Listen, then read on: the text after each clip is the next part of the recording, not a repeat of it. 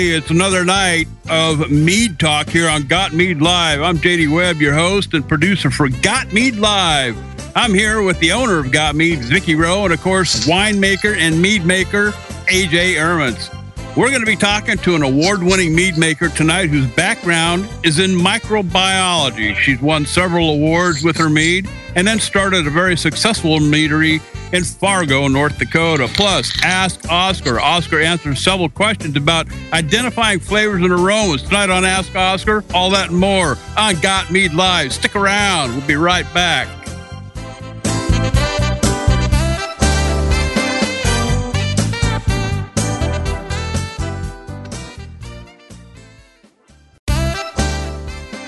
And we are back.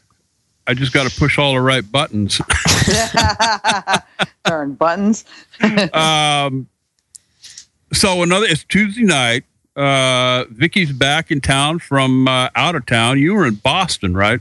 Well, north of Boston, visiting my in-laws in Beverly, and um, spent the weekend, well, drinking beer actually, and um, Yeah. and um, hunting down the elusive, the elusive Hoffer Hofferstoffer grapefruit beer that we have, and we go to this German deli that's up there. We always go and blow way too much money on uh, triple smoked bacon to bring home, and they have a little they have a little pub there. And here's the fun thing: um, I went whenever we have lunch there. I always get this this um, grapefruit beer, but they had mead there that they were serving in there. They've got like a tiny little restaurant in the corner of the deli, and Oh. they had uh, Apimed mead from um, um, from Slovakia. And it was really just kind of cool. They had three different kinds. I was like, "Whoa, you didn't have that last year? That's so awesome!" Yeah, Wow. so I took pictures, of course. oh, Look, awesome. mead in the little German deli. Yeah, unusual, huh? oh, very, Uh, yeah. I mean, you don't see that very much, so it's pretty cool. Yeah, I mean, I just you know, I'm I'm so thrilled to have finally found what I called last week the mother lode of of mead out of my area, uh, and I'm going to start asking for it in you know the different restaurants that my wife and I go to. Um, what are we drinking tonight? Uh, I'm drinking a Redstone Meadery Black Raspberry Nectar, uh, and it tastes awesome. I mean, it's it's sweet. It's a little on the sweet side for me, but I'm really digging the the raspberry flavor. I love raspberry. AJ, Yeah, I, I like that. I've one, got too. my uh, pumpkin spice braggot again this time. I got a end of a bottle I need to finish, so this is as good a time as any to do it. on Got Mead Live, right? Absolutely. That's right. Yeah. it contains honey. It counts. and Yeah. Vicky, uh, what are we drinking tonight in North Carolina? I'm in the same mode as AJ. I'm polishing or attempting to polish off a bottle. So I've got San Francisco Meadery's apple pie. Wow. Uh, I got to get a hold of that one. Uh, and I, I mean, apple pie is another favorite around uh, around our house too. So Oh, this Um, stuff is this stuff is very very apple pie. But you know, um, you said they had uh, at your Motherload of Mead place. They had um, Moonlight. Uh, Yes. See see if there's any Kurt's apple pie. That is his biggest seller, unless that's changed recently. Yeah, I'm going to stop by there this week because uh, we were. It it was after breakfast that one morning. We had some running around to do. We didn't want to stay in there too very long, uh, but I did notice a very large selection of the Redstone Meadery meads, uh, and I want to go back and, and check them out and uh, and see what he's got. You know what he's got available there. Oh, just buy one of everything and be done with it. You know Yeah. you're going to.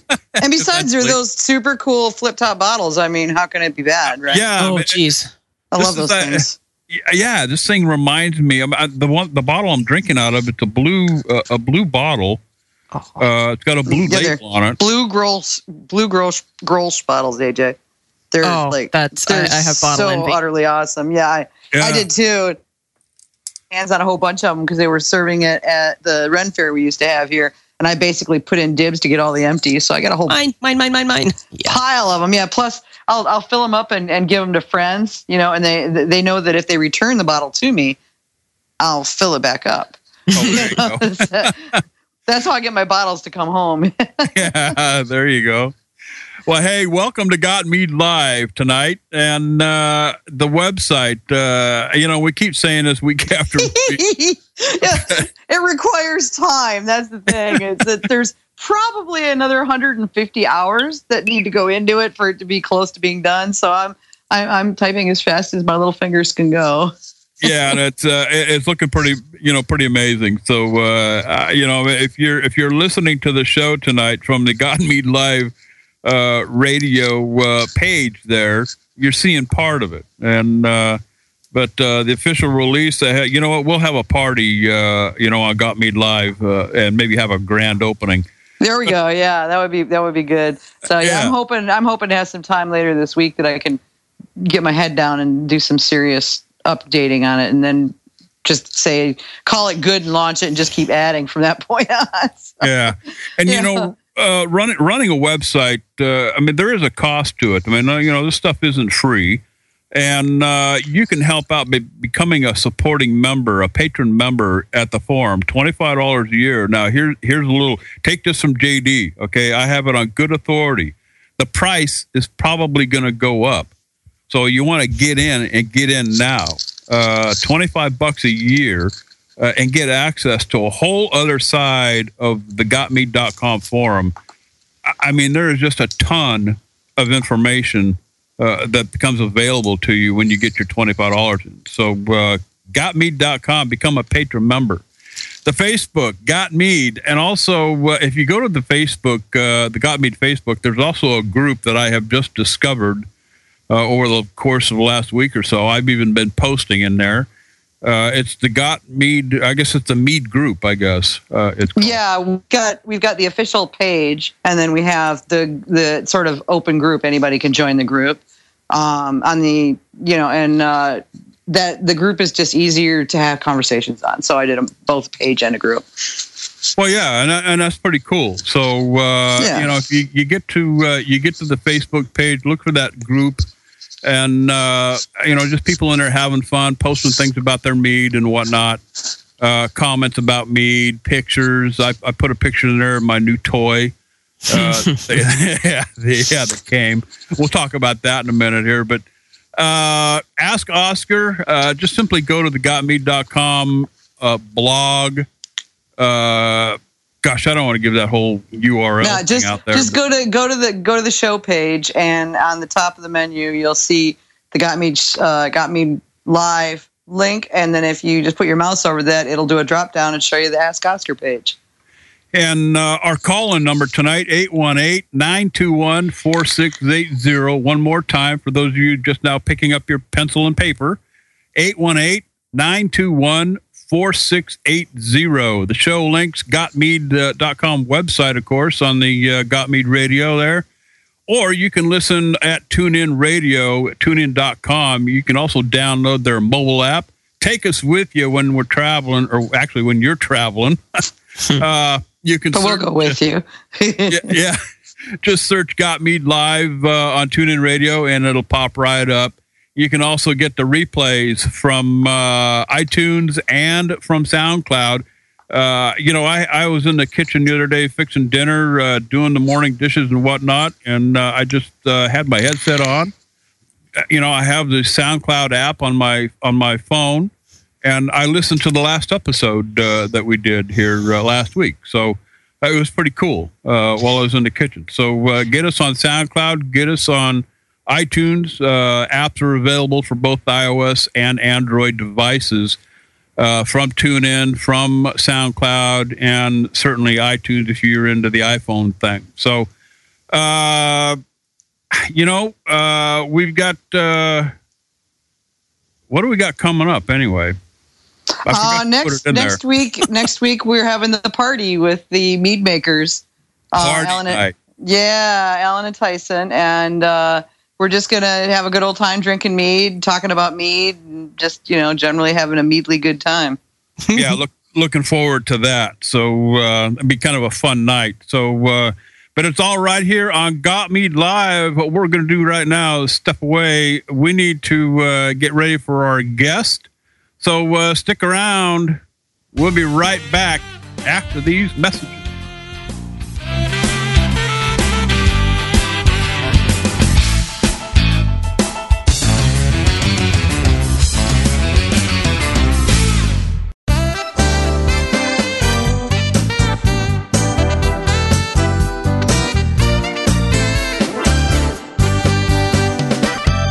Besides being the county seat of Cass County, it's also the home of Prairie Rose Meadery, the only meadery in North Dakota. Owned and operated by Susan and Bob Rude, they produce five amazing meads with a sixth on the way, all available in their tasting room. From bees to bottles, the Prairie Rose Tasting Room is located at 3101 39th Street South, Suite E in Fargo, North Dakota, and features their award-winning traditional and blackberry meads. Other amazing flavors available include ginger, mint, cherry, and an upcoming star anise mead. Tasting room hours are Thursday through Friday, 5 to 10 p.m., Saturday from 11 a.m. to 11 p.m., and Sunday from noon to 6 p.m. Make Prairie Rose Meadery a must do when you're in Fargo, North Dakota. Visit them online at prairierosemeadery.com or stop by at 3101 39th Street South, Suite E in Fargo, North Dakota. Prairie Rose Meadery, a delightful mead experience. This is JD Webb from Got Mead Live. You know, it's all about the mead here at Got Mead, and I have to tell you, I am in love with Fling from Moonlight Meadery. The way they balance the tartness from the rhubarb against the semi-sweet strawberry and orange blossom honey is just amazing. Do yourself a favor. Go buy some Moonlight Meadery meads now. Visit them at their online store at moonlightmeadery.com forward slash store or ask for it where you shop. Demand it where you shop. Ask for Moonlight Meadery mead.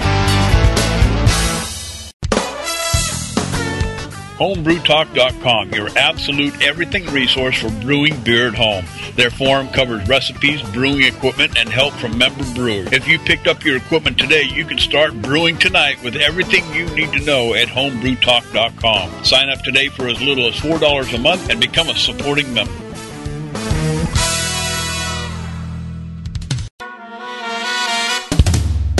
For the most amazing and creative alcoholic beverages made from honey, B. Nektar is a worldwide sensation. B. Nektar gives their fans a variety of options from their famous Zombie Killer, a hard cider made with honey and cherries to kill all the golfers, a lightly carbonated draft mead made with black tea and lemon juice. B. Nektar makes meads, ciders, and beers that extend beyond the traditional. They let their imaginations guide them. Learn more at beenectar.com. That's beenectar with a K.com.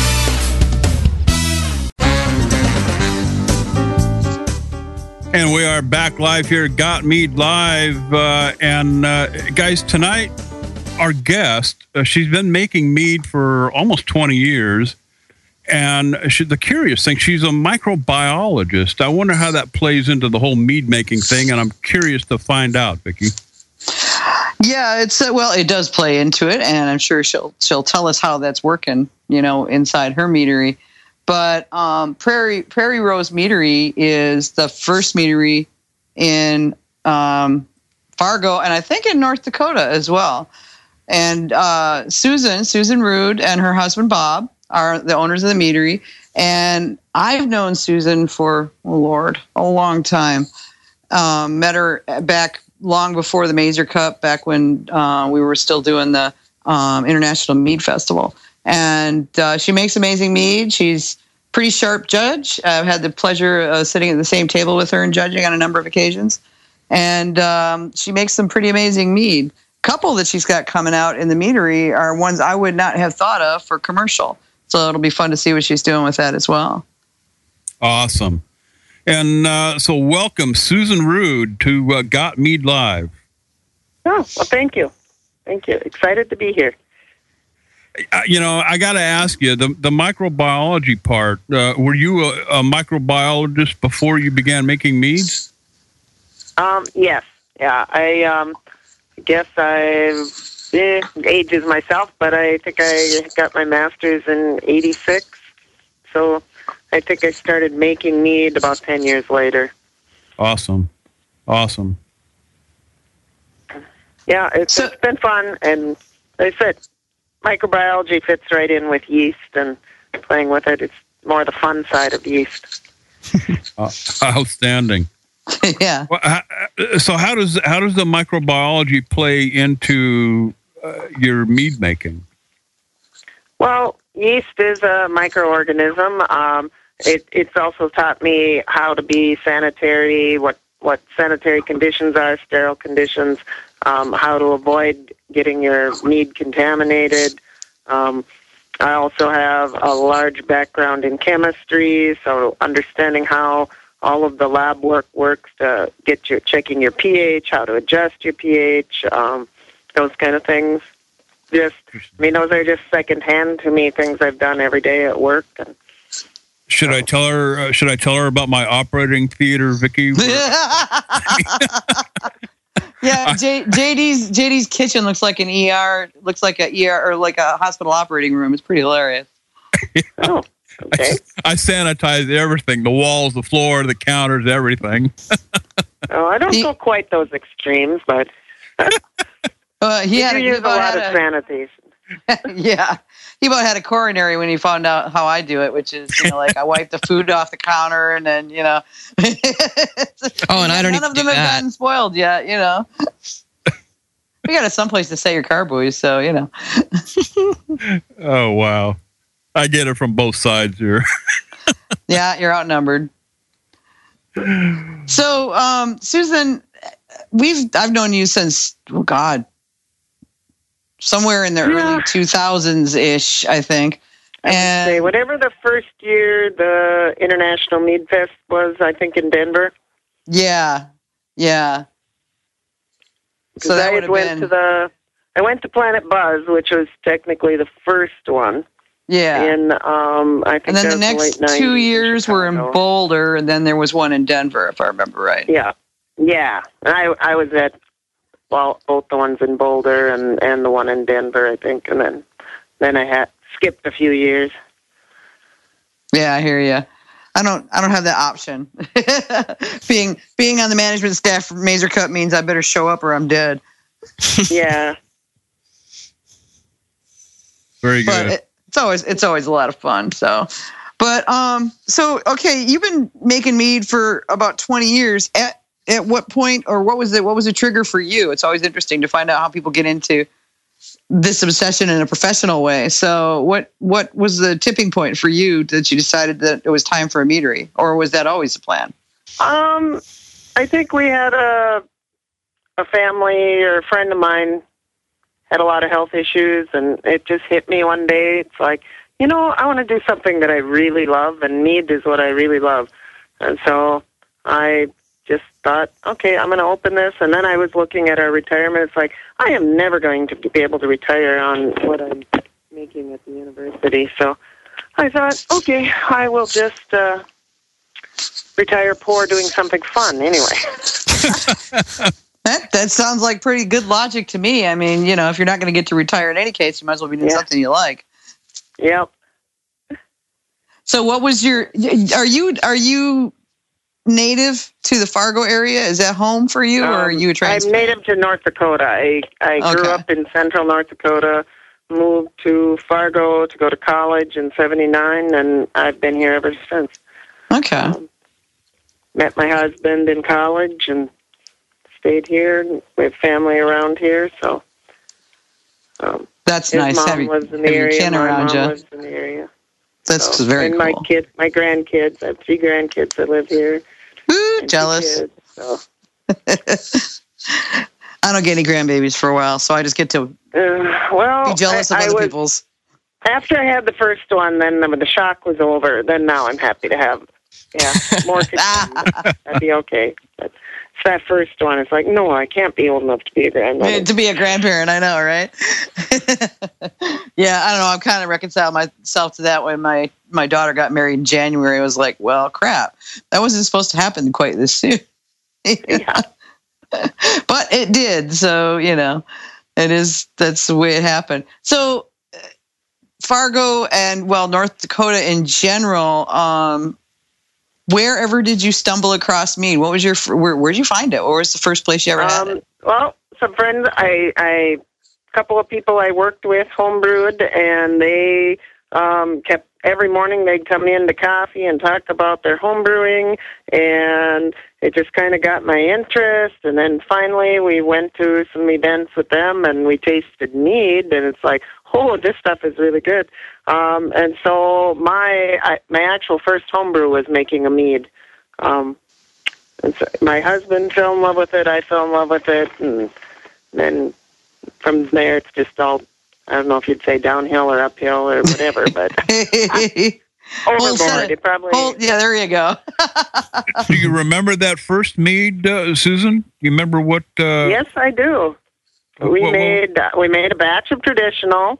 Um, it actually turned out excellent, and I am fair, it did actually win some awards with that one. Um, but we we ended up splitting it three ways. We did a six gallon batch or a five gallon batch, split it, and did um, a raspberry, uh, strawberry rhubarb, and then part of it is traditional. And um, strawberry rhubarb was really good, interesting. That one was really interesting uh, in that the strawberry would come in one time you opened the bottle, and the next time the rhubarb, it kept just floating in and out those flavors. Uh, Hmm. The raspberry was like over the top. Ra- we- We had Oh yeah.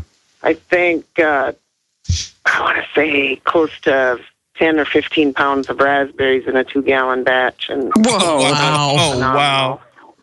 Oh my and we god. did two gallons initially of the fermented mead, and then added raspberries to it. And yeah, Okay, pretty I'm, I. I, I, from now on, I'm going to readjust all of my melomel recipes. I'm ramping up the fruit. Hmm. Well, you you should have. Yeah. You, know, you have to listen I, to I've Pete there, actually JD. backed off a bit on the fruit from that, but um, it was yeah. It It gets was really good, expensive and though. it's a lot of work to put that much fruit in sometimes. Yeah, yeah. If I had to do a uh, 150 gallon batch now with that much egg fruit, it would be oh okay. yeah. and and well, and I noticed that you've got um, five meads out and a sixth in a sixth in the starting gates, and only two of them are melomels. The rest are different things. Yep. So, what a traditional, the ginger, uh, blackberry and cherry for your fruits, and then the mint, which you just bottled that like a week or so ago, didn't you? Um, no, we've had it now the mint for probably a month. Okay, About or three to four weeks anyway. shows you how Um, fast my life's been running past me. Seems like it was a week. Let's see, the mint and the cherry were our last one. The cherry we've only had a couple of weeks. Okay. Um, that was the last one I came with, and now and then I'm I've got a star anise that's coming. I saw that, and that's that's an interesting approach. I don't know anybody's doing a star anise. So why that one? Just out of curiosity, it's it's a little different. I, I like licorice flavor, and I I've made one as a a homebrew batch, which I absolutely love. So if I love it, everybody else probably will. So no, I'm sure there's um, going to be quite a few people who do. It's just an interesting. Yeah, you know, do you so do you crush them or do you just toss them in whole like people do with cloves, or what do you do? um, I I pop them in whole. Yeah. Okay. So your little star shaped floaties all over the inside of the fermenter. No, I put them in a bag. I I put them in a um, mesh bag, and so that you can just you keep tasting it. And when I like the where the balance is, I pull them out. Okay. I, I that that makes that makes good sense because that one seems to me like like star anise would be one of those things that's like cloves. It's real easy to go too far. Um, yeah, you probably could, but um, I guess, and that's always going to be relative to whoever is tasting it, whether it's too much or not enough. Um, True. because some people are just don't like that flavor, and even a little bit is too much, and others, if they just truly love it, then they want just a ton of it. So, um, I think mine is pretty well balanced, though. Star Anna. So am I am I thinking of the same thing like the anise cookies my grandmother used to make? Mhm. That- oh That's yeah. it. Oh, wow. Oh my God. Yes. I'm, I'm coming to North Dakota. one. There's one who will buy it. You better hurry up and get that online distribution going, Susan. Yeah, I'm working on it. Oh man, I, my grandmother made the most awesome Anna's cookies. Oh, I've never I've never been a fan of licorice, so I tend to hand those off to other people who like it better than me because I can't do it justice. It's right up there. It's Ah. right up there with um um oh prickly pear. I don't like prickly pear meads either. I just don't. You know, they're some are really amazing, but not for me. So- uh, Susan, you know, after making meat for twenty years, twenty plus years, I guess, uh, has the process changed for you at all, or, or do you find anything different uh, today than than how you were making uh, you know making mead twenty years ago? Oh yeah. I mean, we started out when I started out. We did the whole process of you bring the honey and water up to 185 and let it sit there for 45 minutes to sanitize and all that. And then you had to have the chiller to chill it all down in the end and stuff. And yeah, much this just adding the water and the honey together and mixing it well and letting it ferment, throwing the you know so much quicker now. Yeah. I, it would take when I originally made it. Then it you know the it didn't know about the staggered yeast nutrients. I didn't know about any of that. Um, I kept everything sanitary, so it was always good, but it just took so much longer to ferment. And then it took a little bit of time to age out and smooth out because when you're fermenting and not giving as much um, nitrogen, then you get a little bit more hotter alcohols just from having a stressed yeast. Um, so rather than taking six months to a year for a mead to be ready, you know, now nowadays they can be ready in one to two months. hmm You And know? that And I do the no heat. You know, you don't need the heat because, you know, which makes sense. Yeast, uh, honey is sanitary in itself. yeah. Because it's such condensed sugar. So what sort of turnaround are you getting then from from pitch to bottle? You know. Um, I'm usually it's it's about twelve weeks. Um, I could be done sooner than that, but um, it just seems like I never managed to get my labels approved and all that stuff and uh, in time. um, Yeah. So it's uh, every step takes a little bit. Now I'm I'm figuring out how to okay. I mean, I've got all my recipes. Let's send in label approvals whether I've made the meat or not, and figuring that out. I, did, I didn't next one, realize. Uh. I, I- I didn't realize that you ha- you have to get labels approved. Is this some kind of state law? oh yeah, Federal. It's federal. Oh, really? Oh, you have Oh, to yeah. get your recipe approved, and then you have to once that's approved, you have to get your labels approved, and once they're approved, then it's an, you know, another two weeks or so to get them um, printed and shipped back to you. And yeah, everything just takes time. so you And- send you send your recipe and you call it mead, and they write back and say, "What's this?" Sometimes. Yeah. Yeah. Uh, Oh, it wow. used to be. Uh, they're actually better now with the new regulations. Um, Yeah. I haven't had too much problem. Um, I, I get them. I, it's like little picky things. Like now, you're you're mead makers. Everybody on here is mead makers. No mead maker in the world has ever called clover honey clover blossom honey. Mm, Oh, yeah. That is Seriously? what Oh, they're really? making me put on. That's what I have to put on my label. On three of my labels. The first three went along, went through just fine, saying clover honey on there. The next Wow. three, the guy just argued, no, you have to have clover blossom. Like, And yeah. oh. And even if you show him, and even if you show him your already approved labels, he's still standing his ground. I didn't bother because I didn't want to have to get those redone. True, they good point. Yeah. Well, and, and I've noticed that from from the different meaderies I've spoken to over the years that it's really the luck of the draw. I mean, if you get the guy whose wife gave him, a, you know, gave him a rough time last night and you know Yep, burned his dinner it. or something, you know, he's going to be all crappy on the people that come in for label approval the next day. Wow. Yeah. I didn't know you had to I, go I through. think a they go out of their way that they need to find some little thing. Oh, that they're you like have to change. Border like crossing beer guards, judges. eh? they're like beer judges. beer. like yeah, one of the things that we say, one of the things that, that that is regularly put out and you know spoken aloud as they're instructing the judges at the Mazer Cup is those of you who are used to who are do more beer judging than you do me judging, just know that the points you don't give don't go to heaven with you. yeah. that was Ken Schramm originally, and uh, and it's we've we've adopted it. So, but yeah, it's I- it really is. I mean, it's a you can ask five TTB agents in the same day. It's the exact same question and get five different answers. There's no consistency there right now. Yeah. We're talking to Susan Rude from North Dakota, Prairie Rose Meadery. Uh, and, uh, you know, if you've ever been to North Dakota, I have uh, on business. I haven't spent a whole lot of time there, but uh, the whole Dakota Range, north and south, the most beautiful country you'd ever want to visit. Uh, I'm telling you.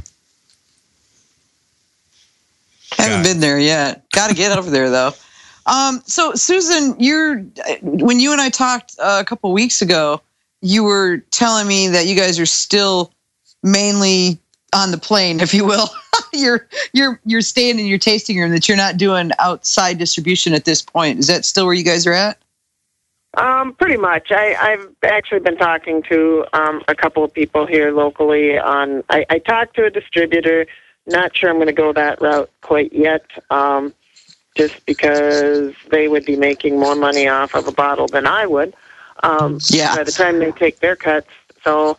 Uh, but I've also been talking to a couple of restaurants in the area about getting Nice. there. So um, hopefully that'll get that going within the next week. So that'll be good. Uh, That'll be real good.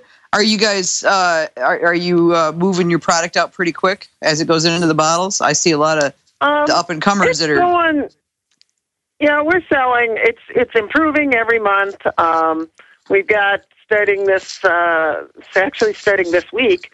We've got a, a deal going with uh, three of the other the breweries in town, another winery, and the distillery, where we're doing kind of one of these passport tours, where they come in and get a stamp at each one of the locations, and then the top twenty five or fastest twenty five to finish it win prizes. And, neat. so, and then everybody that finishes it gets gets some stuff. So it should be kind of fun. So it's Um, basically like a pub crawl Pretty much, yeah. with But prizes. it doesn't have to all be done on the same day. oh, okay. Well, that's good because I can see where that would be really difficult after a while. Yeah. No, no, it doesn't have to be done. And and some of the like I'm only open Thursday through Sunday.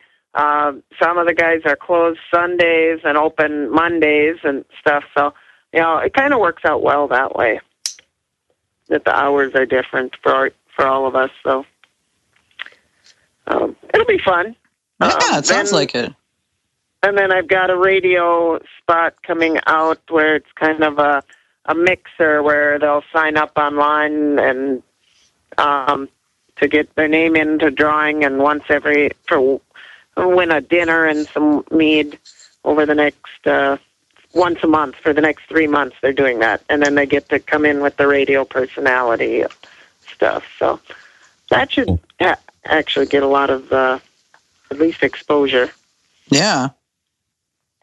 When you uh, when you started the meadery, Susan, you, you're going from making meat at home, small batches, to uh, fairly large batch, batches. I, would assume at the meadery. Was the transition from uh, small to large a difficult one, or is it pretty easy Um, to ramp up the recipe? And Yeah, the recipe ramping up wasn't isn't a problem at all. Um, learning the bigger equipment, figuring out how to move things around, you know, because you can't just pick up thirteen hundred pounds of honey um, right, and dump it in. Uh, things like that. That you know, because each batch we put thirteen hundred pounds into a batch of our honey at a time.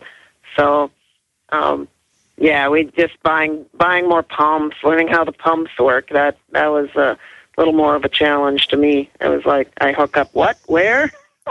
but on the other hand, that that side is more my husband. He's very good. He's an electrical engineer, so he does all of my getting my Well, that equipment going and keeping it going and that kind of thing. So I'm- we, I'm we a kind of match relatively, each other uh, well there. I, I'm, I'm, a, Cool. I'm a relatively new mead maker myself, and of course, I sit here taking notes during the show. But you know, between Vicky and AJ and our Ask Oscar session, uh, you know, I, one question, another question I've got for you about your meadery. Uh, when you, uh, because one thing that I'm very concerned about is temperature, and I've learned so much listening to AJ and Vicky and and Pete Oscar uh, about temperature control and that kind of thing. How do you control temperatures in a vat that large? We have um, all of our tanks are glycol jacketed, so we have a big glycol chiller that um, you know my husband built all the pipes and stuff around to hook up to them. Um, and then we had the plumber come in and sign off on all that. Um, but it's all it's all hooked up. So we have quick disconnects from the tanks to the glycol line, and so whichever tank we're using, we just hook it on there and keep it. I mean, it's pretty pretty easy. And then I'll I can actually also chill down um, each batch before I filter, so we get some of it settling out, so I don't have quite as much gunk going through my filters. And Oh. so Interesting. I was just wondering if you had a particular favorite yeast, or if you use the same yeast for all your all your batches. um, I use the same one. I I like the 71B Lalvin, 71 1122B, 11, Okay. 1122. Yeah, 71B 1122. I think it is. Yeah, that one seems to be pretty popular with uh, the meaderies, from what I've been hearing. Yeah, it it works well. It uh, it's clean. It's yeah. Quick. I really like it. Quick is good when you're trying to get your bottles out the door. Yeah. Yep. Yeah, it is. We're talking to Susan Ruud tonight from Prairie Rose Meadery in North Dakota, Fargo, North Dakota. We'll take your calls. The number to call is 818-921-4680. Uh, and I'm expecting a call from Chris tonight. He's an avid fan Of course you are. Got, got Live. And I know, Chris, you've probably got a burning question that you want to ask Susan Ruud, so feel free to call 818 921 4680. And Susan, you know, you're the honey, you, you talked about uh, using clover, let's get it right, clover blossom honey. Yeah. yeah, Nice. right. Right according to Is- who? Is that Right a or correct? uh, uh, like like AJ's question uh, about the yeast? Is that just a preference, or is that just what you can get available? And I mean, I mean, what you know, is honey that even uh, even that uh, uh, plentiful in North Dakota? Um, North Dakota is the number one honey producing na- state in the I'm- nation. I'm moving, so guys. yeah, it's easy enough to find honey here. I'm moving. Um, I had um, state.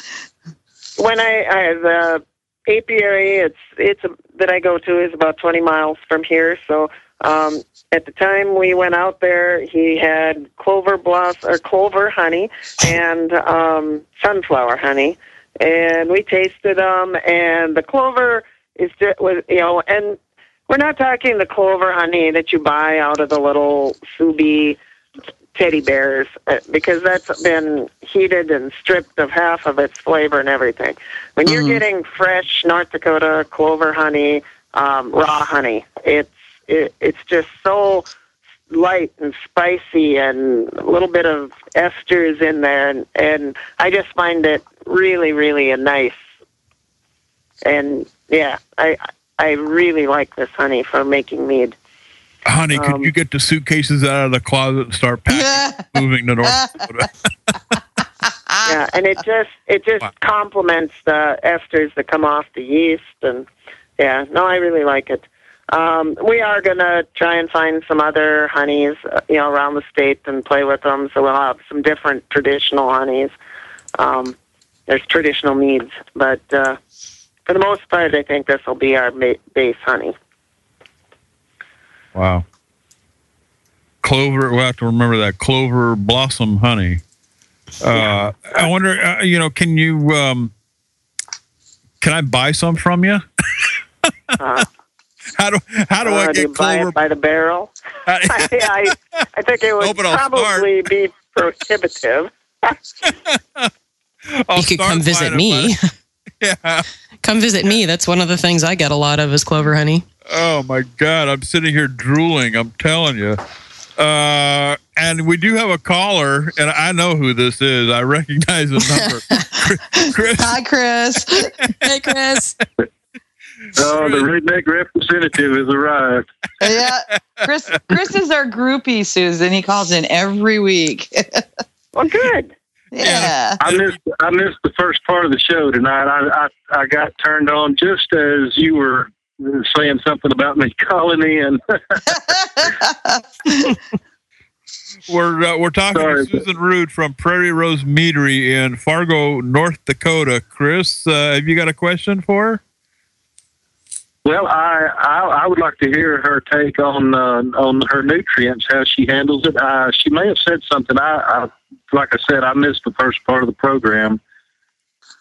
Uh, I'll, I What- what- usually do uh, staggered nutrients with um, Fermaid K and diammonium phosphate. Um, and then I use the Go-Ferm up, up front to rehydrate the yeast.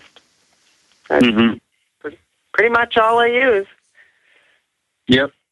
Okay. Well, I've been uh, been moving toward the uh, Fermaid K only, and here recently been trying some of the Fermaid O, and uh, been working really well. Trying to get away from the diammonium phosphate, and I just I'd like to hear what other people have been doing.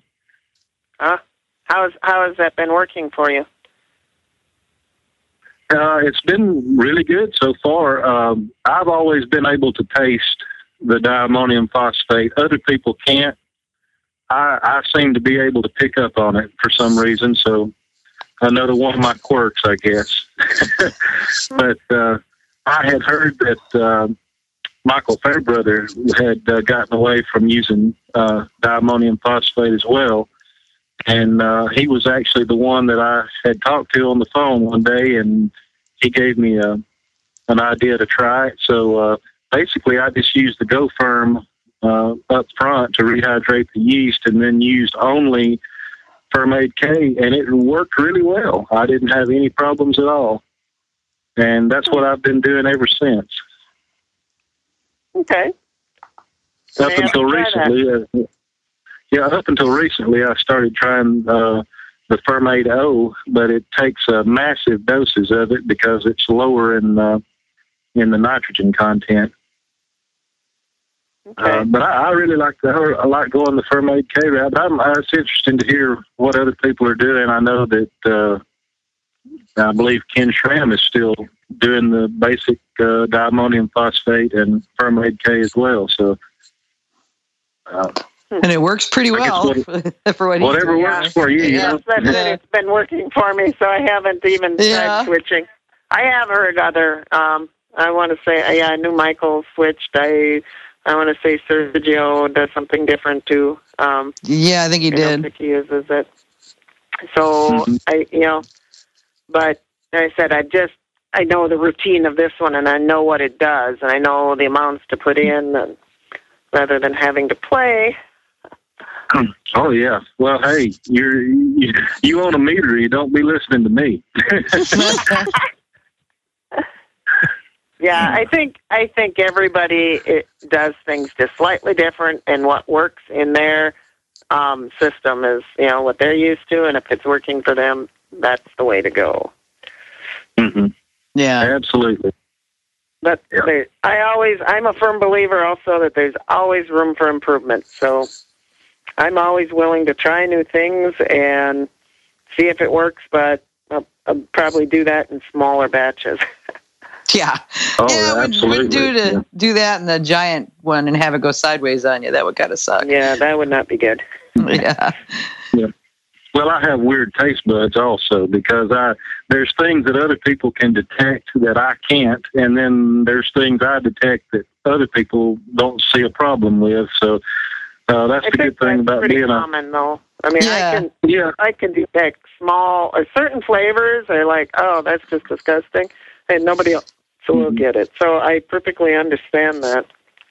We've Yeah, well, that's the that's the good thing about being a homemade maker too. You can make what you like. Yeah. Yeah.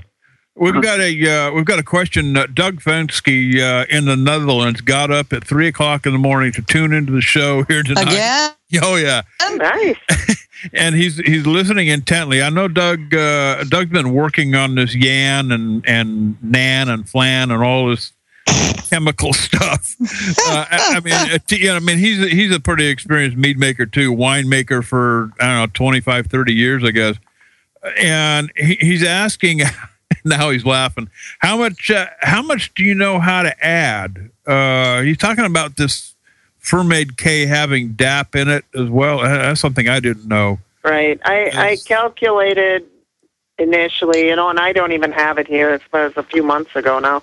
Um, I don't have it in front of me, but yeah, I I calculated the amount of YAN I believe it is uh, initially of how much for e- from each of those, and and kind of went by what the the uh, manufacturers recommend versus making sure I had enough of the YAN in there. I believe it's the YAN. Um, and then I kind of went with an average of all of them. Yeah, because my my my jar of DAP uh, says something about so many parts per million, and I'm thinking, how in the hell do I figure that out? I don't have a, you know, how am I supposed well, to figure that parts out? per million are just um, what is it? One part in It's, milli- it's milligrams per one liter. part. Yeah, milligrams per liter, or or milli yeah milligrams per however many grams or whatever. Sorry, But JD, you have to think in Canadian for that one. So it's Yeah, you know, it's and not uh, that it just it's not that complicated. It's it's one in a million, and you just calculate your volume and how much you're putting in there. Um, I I do have And the to sit diammonium phosphate and- gives and you, do it uh, on paper, though. I don't do it in my head. yeah, no, I wouldn't either. Vicky, yeah, the uh, diammonium phosphate will give you 21 percent nitrogen. So uh, one, in other words, one gram in one liter will give you 21 parts per million. So I see. Okay. yeah. So, Vicky, are we going to start like a mead school on Got Mead Live here pretty soon? it kind of sounds that way, doesn't it? I and think and you know need that stuff is all on the internet. I mean, you Yeah, just go out it there is. and look on YAN and parts per million and what is really recommended for different wines and different you know meads. It's all out there. yeah. Um, Well, and you know, a, a lot of us are learning from you, experienced mead makers, uh, you know, that have been doing this for a number of years. I mean, I, I certainly appreciate even the comments that Chris has made, uh, you know, throughout the uh, times that he's called in, talking about his home brews, and of course, Vicky and AJ here. We've got an Ask Oscar segment that really deals with some really pointed questions about mead making, but uh, it, cer- it certainly helps to talk to people who do this for a living uh, do this as a business, uh, you know, and I, I'm just uh, I'm, I'm enthused about how simple it. Not that I'm going to start a meadery in, in Sherman Oaks, California, mind you, but I'm just enthused at how easy it seems to be going from small batch, um, you know, small batch, and in this term, I'm talking five gallons at a time or so, to several hundred gallons at a time. It doesn't seem like it's all that difficult, Susan. Um, yeah, I, that part really hasn't to me hasn't been that difficult. Um, it gets much more expensive. um, but yeah, and being the frugal person, it's like, oh my goodness, I'm putting how much into that? Then? um, but uh, other than that, you know, it's it's really more just trying to move everything and and yeah, if you messed a batch up, it it would be very bad. So I'm very very cautious on what I do and what I change and make sure sanitation is over the top and things like that. But um, the recipe is pretty close to the same, straight Yeah. through. okay.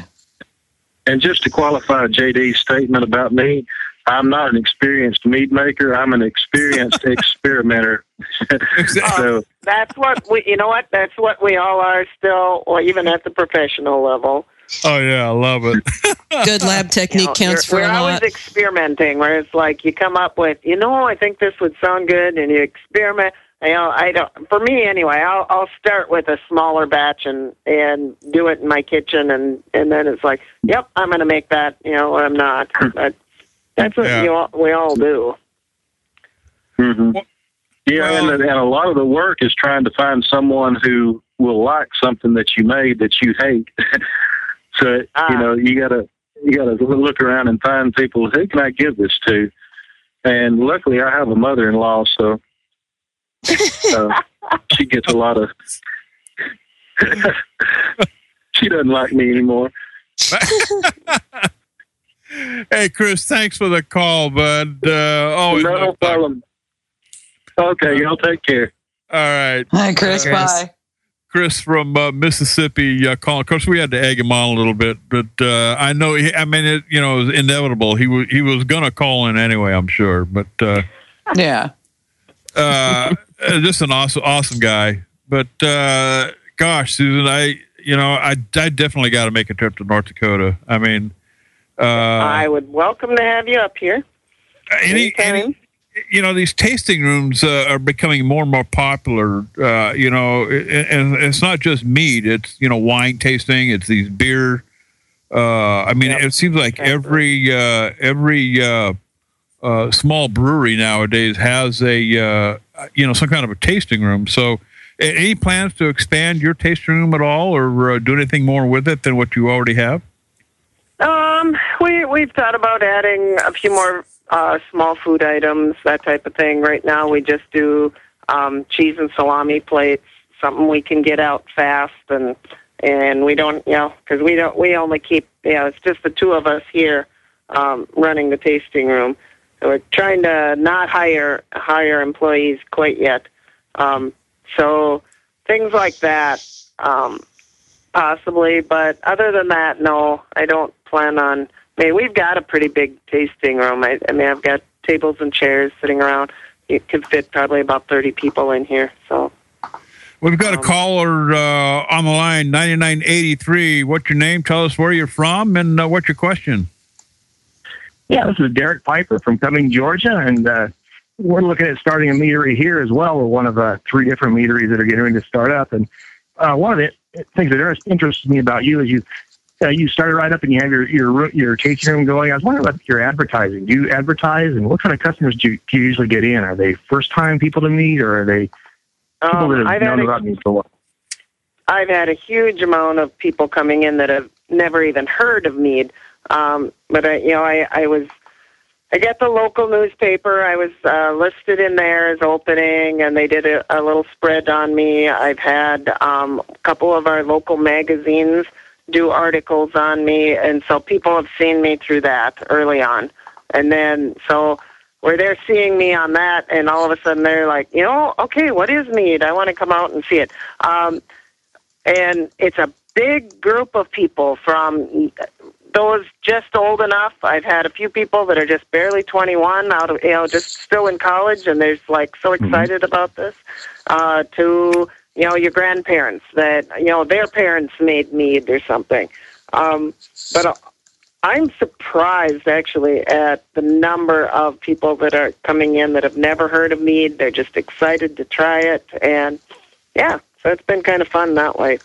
Um, we do. I did start out. You know, when I started, I started a Facebook page, and I've got I think over 800 people now following me on that. Um, so that gets you know I kind of send out feelers on there. Um, other than that, we're starting some radio ads that I got uh, coming out out. But I think you do need to advertise a little because if unless you're we're in a location that's a little bit hidden, so people aren't going to drive by and see our sign that much. So I do need to advertise a little. Um, if you're you were on a main stretch where people would just see you, or it would be an easy walk in, you might not need to advertise as much. But um, Do you, do you advertise like a it as mead, or advertising, huh? do you, do you I'm use the word mead, or do you use the word honey wine, or usually inter- I I use mead. I use mead, Yeah. but then I also describe it as honey wine. Um, I always say mead first, and then I'll describe it as honey wine. I don't know. Maybe it. My husband thinks I'm nuts, but I I feel like, well, if I don't get out what mead is, people, you know, um, people aren't going to understand what mead is. So um, Mhm. I, I just feel like I should educate a little too. Mhm. Thus, I just always use mead. Um, but I do on my label. Well, and that's a, another thing the federal government makes you put on there. I know, like my mint mead, I, I have to have um, honey wine with spices has to be on the label somewhere. So it's like okay. So, but I figure the mead is bigger on the label, and then small letters it's honey wine with spices. So people that don't understand what mead is can think they're they're going to understand honey wine. So I hope hopefully get both worlds. How about you, uh, Derek? Uh, any any difficulty getting people to understand what mead is uh, in Georgia, or or you know what have you heard down there? Yeah, I think it's going to be a little bit of a challenge um, to get to get that outside of the, the, the group that might go to Renaissance fairs and things like that. That might know, but um, our target market is probably going to be primarily women, um, and uh, maybe women who are like they're they are married to a craft beer guy, but they don't really like beer. Uh, But you know, mead's clearly an ex- exceptional craft product, and even even more locally made than craft beer. Um, if you I- use local honey, I will say though, I'm I am actually seeing almost as many men coming in as women. Uh, just yeah, on Friday I had four guys sitting at the bar. They came in, they're you know early 30s. They were all excited. They all sat there and drank mead for about two hours. it's like all right. Ah, So that's great. Yeah, I know, Um, I know my brother goes up there. He works at some of the uh, uh, oil fields, and he goes for two weeks at a time. So I'm hoping he can pick something up. oh from where yeah, you're at. And uh, I, I kind of get a kick Yeah, out of the vision of these hours burly away. oil guys. Yeah. Mhm. um, I have actually had a few guys come uh, that have came to Fargo, and from the oil fields, I had one group come in. I thought that was kind of cool. But yeah, they said they have a couple weeks off, and what do they do? They go check out other cities, or else they go home. But Very good, uh, Derek. Uh, thanks for the call. Uh, Thank you so in much for your time. You bet. Uh, you know, I'm just. I go to a couple of forums to get my information about mead. Of course, the one that I frequent the most is home, what I call home, gotmead.com. But there's another forum out there that pretty much specializes in beer. But they do have a couple of small boards that, uh, you know, wine, mead, that kind of thing. And I noticed that some of the guys, uh, you know, you know, some of the men who are involved in making beer are starting to become more and more active in the mead part of these forums. So uh, it's quite interesting. Uh, and uh, I, you know, not knowing anything about mead, uh, uh, you know, uh, last January, and then uh, finally, you know, pretty much recently having my first taste. I actually learned how to make it before I even had any myself. So I was just curious, but I like it. So it's good stuff. well, Yeah. uh, you know, I don't know. I guess people think because women like sweeter things, maybe. But all right, look at the number of people who are running. Ninety percent of them are guys. So Yeah. obviously, the material guys like mead also. So, and I don't want to necessarily focus on just women because like I said, my husband, that was the thing he fell in love with. The first, when we started getting into homebrewing, he just fell in love with mead. So, um, It may just be going along with the stereotype that, you know, guys like beer and women like wine. Yep. yeah, I, I think it is, but I, I, I try not to stereotype because women like beer also. hmm So, um, yeah, I'm going to try and market as much to both crowds, and it's, uh, and it, you know, I don't think we want to just segment ourselves in and, and make it look that only women are going to like this because that's definitely not the case. Absolutely not. And Cool. Look at your calling people. It's been Yeah. all guys. Yeah. Yeah, it has. Well, and it was funny because uh, when JD started started uh, banging at me to do the radio show, the first thought I had was, yeah, and it's going to be all girls because it's time. It's time, you know. I'm sitting here between those two. They keep me. They they keep me going. Believe me. yeah Somebody's got to do it. Absolutely. Yeah. So, um, well, it's been awful cool having you on the show, Susan. I really appreciate it. Oh, this has been fun. Uh, we'll probably we'll probably have you back in the future. One of the things that uh, I want to do are some uh, ah something like a something like a um, a mead debate, like the presidential debate. So we'll have a moderator tossing out questions and have a panel of mead makers, both professional and home, and see what sorts of information we can get. I think it'll be interesting. yeah, that sounds cool. Yeah. That'd be great. Yeah. So, all right. Well, we'll let you get back to your evening, and thank you so much for coming on the show. Yeah, it's been well, really thank great you for having, having you. me on the show. I really appreciate it. Yeah, thank you very much for coming. All right. All Bye-bye. right. Thank you. All right, bye bye. Susan Ruud from uh, Prairie Rose Meadery in Fargo, North Dakota, and you can stop by at 3101 39th Street South, Suite E, in Fargo, North Dakota, and uh, visit with them and uh, try out their meads. Uh, I would be anxious to try that uh, uh, Star Anise, uh, Mm-hmm. anise, anise, however you want to call it, I guess. Uh, you know, but I, I and I remember. I mean, you know, this takes me back to even the strawberry rhubarb thing we were talking about last week. You know, my God, I haven't had a strawberry rhubarb pie in ages.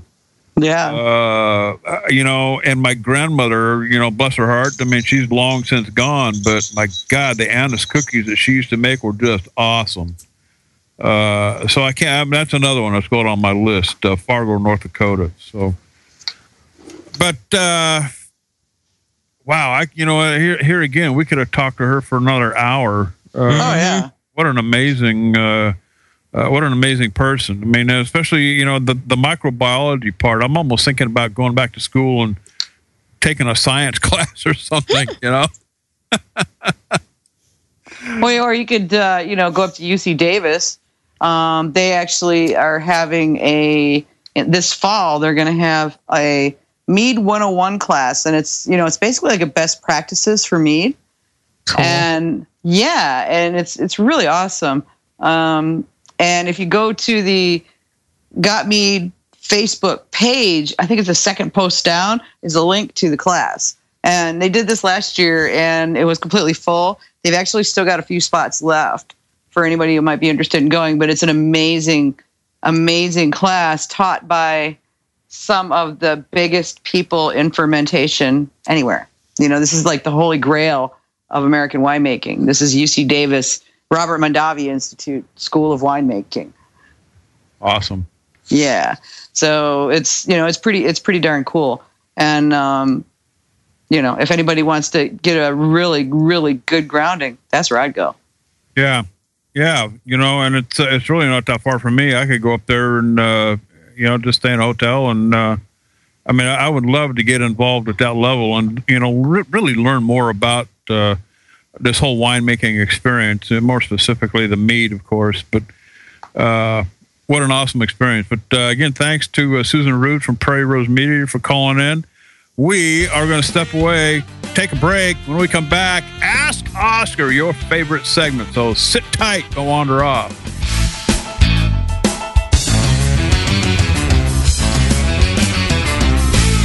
Besides being the county seat of Cass County, it's also the home of Prairie Rose Meadery, the only meadery in North Dakota. Owned and operated by Susan and Bob Ruud, they produce five amazing meads with a sixth on the way, all available in their tasting room. From bees to bottles, the Prairie Rose Tasting Room is located at 3101 39th Street South, Suite E in Fargo, North Dakota, and features their award-winning traditional and blackberry meads.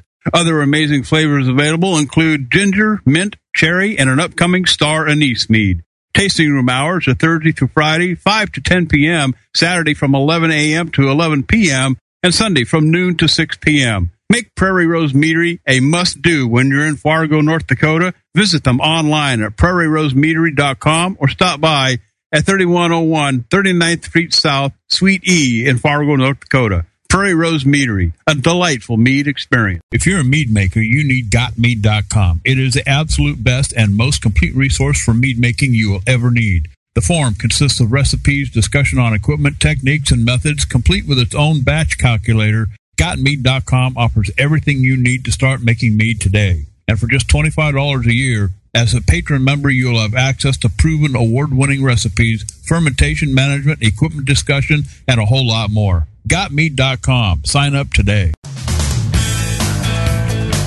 Growing up in a culture where home winemaking was a way of life, Sergio Moutela naturally began making wine himself as an adult, finding his way into brewing beer and eventually his discovery of mead. Earning numerous mead making awards, Melovino opens its doors, becoming the first meadery in the Garden State. Featuring 20 different craft meads with amazing variety, Melovino is the fastest growing meadery in the country. Melovino offers tastings and tours every weekend, and all of their meads are available online, shipping to 22 states across the country. Go to melovino.com and book your tour and tasting today. Located at 2933 Vauxhall Road near the rear of the Millburn Mall in Vauxhall, New Jersey. melovino.com. And here we are back, Got Mead live on a Tuesday night. Uh, it was a lot of fun having Susan Ruud uh, talk to us about her meadery up in Fargo, North Dakota, Prairie Rose Meadery. And I'll bet you two didn't know that the Prairie Rose is actually the state flower for North Dakota, did you? Mm, yep, I knew. It doesn't surprise me. Yeah. We uh, we do have a caller on the line, uh, five zero three eight. Uh, what's your name? Tell us where you're from and uh, what's your question or comment. Hey, this is Tyson from Virginia. I'm Hi, uh, one of the two mead makers. You are. Tyson. well, are, are we going to be having a party with you guys next week? Hmm Yeah, I just wanted to see what it was like to be on live radio to this, this week and get ready for next week. You are absolutely live tonight, and uh, glad to have you aboard. I'm really looking forward to next week's show, guys. So, how many meads are we going to drink? Whatever you don't happen to have in front of you. H- How many do you have? Yeah. I, I got I got a collection now. I'm, I'm I'm getting close to Vicky. I mean, well, difference of magnitude of ten here, but I got like thirty or forty meads to choose from. 30 or 40 Yeah. beats to choose from? Is that all? Yeah,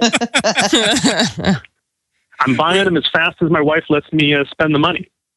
I um, uh, Tyson, I don't know if you caught the last show or not, but uh, you know these two, Vicky and AJ. You know, I, I don't know if they felt sorry for me or what, but I- just recently found what I called the mother load of. I have been on a a, a mead hunt uh, for months, and uh, I, I finally found the mother load here in Sherman Oaks. So I'm really digging this whole mead thing now that I've actually had, you know, a real bona fide mead. Uh, we got another caller on the line. Uh, also, 2631. Uh, who are you? Where are you from? And uh, say howdy. Hey, hey, JD, it's Alan. The other part. The Tyson other walked me one, trying to yeah. three-way in. Yeah, we, we were sitting here trying to coordinate to call in, and apparently he kicked me off. I don't know what's going on here. Hogging the glory for me. So, are we starting this party tonight, guys? It sounds like it, yeah. We're getting a preview anyway. We're we're getting a preview. Yeah, I, I don't have any need with me tonight, so we'll be sure to pour a lot next week. AJ and Vicky, I, I don't know if you guys have uh, caught their shows or not, but I've listened to. Uh, I've been on their show, JD. well, oh, yeah, that's right. Uh, yeah, you were on their show. I was on their show. Yeah, we had fun. Yeah, I listened to that whole Episode show. six and seven. And, Yep. Uh, I went back. I'm back. gonna have to look those up. Something to do while I'm pressing apples. Oh yeah, you got to AJ. And these guys are fantastic, and uh, I, I've listened to their shows and awesome guys, totally awesome. So I'm really Thank you. looking forward to uh, to next week. Yeah, it should be a great good. time. Yeah, it should be. I'm looking forward to it. Do either one of you guys make mead? Of course. We both do. What's your favorite? Uh, is there a favorite? There's too many options. Options. I, I go I go for I- I'm gonna, I'm gonna, I'm gonna throw that out. No. Go ahead, Tyson. What? Yeah, no. I, I go for spiced meads. Anything that's got a lot of different spices, I like. Um, the the star anise that you guys talked about before, I think I threw that into like my first batch of mead just because I had some really nice star star shaped ones and I wanted that in there. Awesome. And uh, I guess if I have to choose, I'd probably say I'm actually a fan of uh, the low alcohol session meads that are carbonated, going that route, coming more from a beer drinking side than a wine drinking side. But I like it all. without giving away next week's show, are both of you coming from beer brewing into mead, or uh, had you been doing mead uh, ever since? Mead exclusively. I drink Yep, a lot of beer. I don't actually make beer. Cool. You drink beer. You drink beer. Uh, yeah, you're like me. I drink beer, uh, but I make mead. I don't make beer. And, and I'll tell you, the reason why I made mead because I just discovered this thing last January, and I thought, what, what is this stuff? And and it was, you know, everything you read on the internet made it look so simple. I mean, I, I can do this at home, no problem. Beer, on the other hand, uh, I love my craft beer, and there's such a variety out there. I didn't need to be making it at home, so. Uh, but uh, looking forward to uh, having you guys on the show next week. We've got another segment coming up here uh, just shortly that we've got to get to and uh, ask Oscar. So if you're tuning in, listen live here. Oscar is going to be talking about uh, honey aromas and uh, you know training your palate and just all kinds of good stuff. So, uh, but appreciate the call, guys. Looking forward to next week. Yeah. Sounds good. I'll be listening with my honey wheel for that next section. There you go. Very good. All right, guys. Uh, thanks a million, and we'll see you next week. Alrighty. Thanks. See ya. Bye, All right. guys. I, I'm really looking forward to that show next week. Uh, that ought to be a lot of fun. So, No kidding. yeah. Uh, but anyway, uh, this segment coming up, Ask Oscar. Um, it's kind of, you know, I mean, these sessions with Oscar are getting kind of lengthy. And I, and I guess it's probably the standard format now. They're about 46, 47 minutes long. But what wonderful information. Uh, I spent the uh, uh, the day with him in the studio. Vicky was out of town, and so it's me and and uh, Pete, uh, Oscar, uh, going over a couple of questions submitted. I believe one was Bernard Smith submitted a question, and then another respondent was um, Meadby. I think uh, was the other person. Uh, the first one, he he's talking about uh, honey aromas and smells and tastes and really training your palate, learning how to take accurate notes. Uh, you know, when you're smelling honey and and uh, you know, really trying to be accurate that, so that you can pair it up with whatever you know you're going to do with it, whether it's a spice or a fruit or whatever. So, um, you know, I mean, I mean, and again, uh, Vicky, this is something new to me too. I mean, I didn't know how important it was to be able to really smell your honey and, and really get to know it.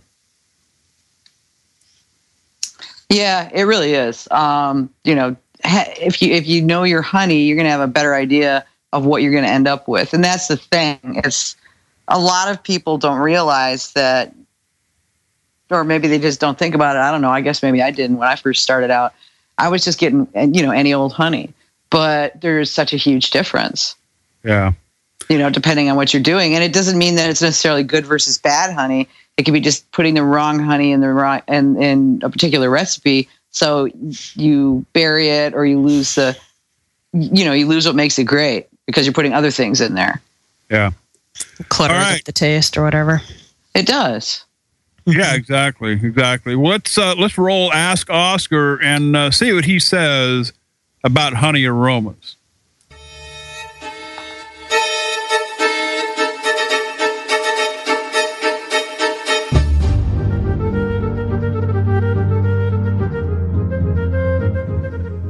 I'm sure by now, uh, if you haven't heard that intro, uh, you ought to know it by now. This is the Ask Oscar segment. Uh, JD in the house with uh, Pete with Oscar today. Vicky is, uh, I believe she's out of town uh, somewhere in Boston. So uh, Working on her accent today. yeah. So uh, it's going to be uh, Oscar and JD today. So uh, and uh, we've got we've got several questions we want to work through. By se- or actually, several people have submitted questions that we want to work through here. Um, so let's just dig right in, uh, Pete. What do you think? I think so. Let's jump to it. You know, uh, Beardsmith, uh, Beardsmith, uh, Beardsmith. I don't know why I'm calling him that. Uh, Bernard Smith. Uh, he's asking today. He's got a couple of questions here, but the first one up, uh, he's asking about uh, proven methods for developing an ability to identify the flavors and aromas in meads uh, and wines. Uh, and actually, that's something that I could uh, that I could stand to learn too. So I am prepared with paper and pencil. Uh, so so let's right. let's talk about that for a minute. What what about how, how do you develop uh, you know the ability to, to identify the, the flavors and aromas? Well, I think uh, to me, the ability to you know identify flavors, identify aromas, and, and articulate them comes from you know observation, and observation seems counterintuitive because you don't you don't taste with your eyes or or smell with your eyes. You taste with your, you know, your mouth and tongue, and you, you smell Right. with your nose. But remember, your nose is seventy percent of the the flavor that you're going to be tasting in your mouth. So basically, what you need to do is kind of get used to what you're feeling, what you're feeling in your mouth, what kind of aromas you're, you know, you're smelling, and getting used to articulating those. And the best way to do that is just keep a little notepad and pen with you and write down, hmm, smells kind of like apples. Hmm, smells kind of like pears. Hmm, smells kind of like flowers, but not, they're not like the dark, heavy kind of flowers, you know, they're, they're more like light white flowers. Okay, smells kind of like white flowers. So there's three things right there, right off the bat. Apples, peaches, or apples, pears, uh, and white flowers. That's three good descriptors for a lot of white wines. If you've ever run into white wines, generally you're going to smell things like that, and then you're going to get other fla- um, or flavors and aromas too. The, the aromas being those of uh, citrus or of stone fruit or of you know different things. Um, so observe and write. You know, sniff right, sniff right, sniff right, and and even sniff right, literally. Um, you know, you want to put your nose right down into the glass for starters, and take a good deep breath and step back from it and kind of think about what it is that you're smelling. You know, are you smelling anything that's uh, musty or earthy or spicy or um, you know sweet? You know, do, are you smelling honey? Are you smelling fruit? If so, what kind of fruit are you smelling? If you can't tell what kind of fruit it is specifically, maybe you can say it's citrus. Maybe you can say it's something like apple. Maybe you can say it's something like a stone fruit, you know, like a berry of some kind or another. You know, Get uh. Go ahead.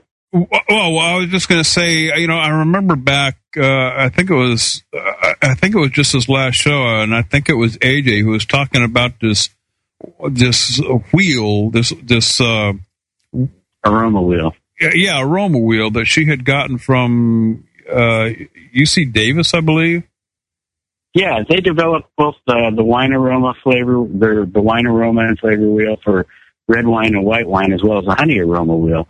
Um, Amina Harris over at the uh, Honey and Pollination Center at the Robert Mondavi Institute at UC Davis uh, led a group of people, um, a panel of people, uh, which I was a part initially, but wasn't able to complete uh, the last couple of tastings they did.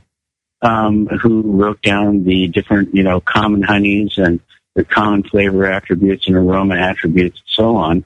And they developed that into a wheel that's uh, somewhat uh, uh, equivalent to the wine aroma wheel for red and white wine. Um, and I believe it was Ann Noble who initially created that for red wine and then followed up white wine as well. But it's kind of nice because at the outside of the wheel it has like the, you know, the executive view kind of aroma. You know, is this woody or is it earthy or is it, you know, it, and then from there it gets more and more specific as you're growing closer and closer to the center of the wheel. And it's the same way for the white wine for the uh, for the honey. Uh, the aroma wheels are very good because they help you to not only drill down on the aroma that you're smelling, but kind of give you a visualization of a, a way to do it to kind of like spiral into, you know, the most uh, specific kind of you know flavor you're going to be hitting, um, whatever it is. And the wheels are a really good visual guide for people who are very visual. And once you get kind of used to identifying the macro aroma that you're kind of onto, then it's, you know, a little bit easier to drill down onto it. Yeah. Um, you know, whether it be, you know, earthy, musty, citric, or whatever. Are those uh, are those wheels available to the public? And can we just? I mean, how do you go about obtaining one of these uh, aroma wheels? Um, you go to Google and type in shop for wine aroma wheel, UC Davis wine aroma wheel, or Ann Noble wine aroma wheel.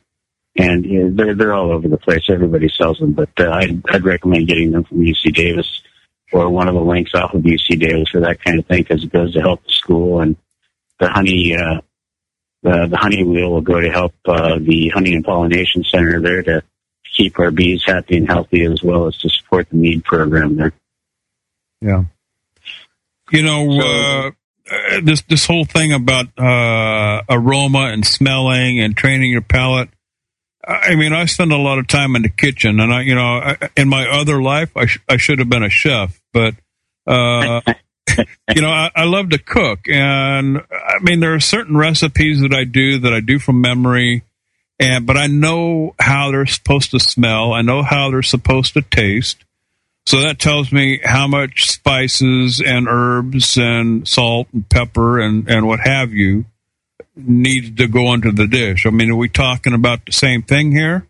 Um, similar, yeah. It's uh, it's very similar. As a matter of fact, cooking is a is a good analogy for making wine or uh, making meat or making anything else for that matter. And I'll, I'll drill down onto that for a second. Um, you don't really need training to break an egg and scramble it, and make a scrambled egg and add a little bit of salt and pepper and have it taste, you know, fairly good. Right.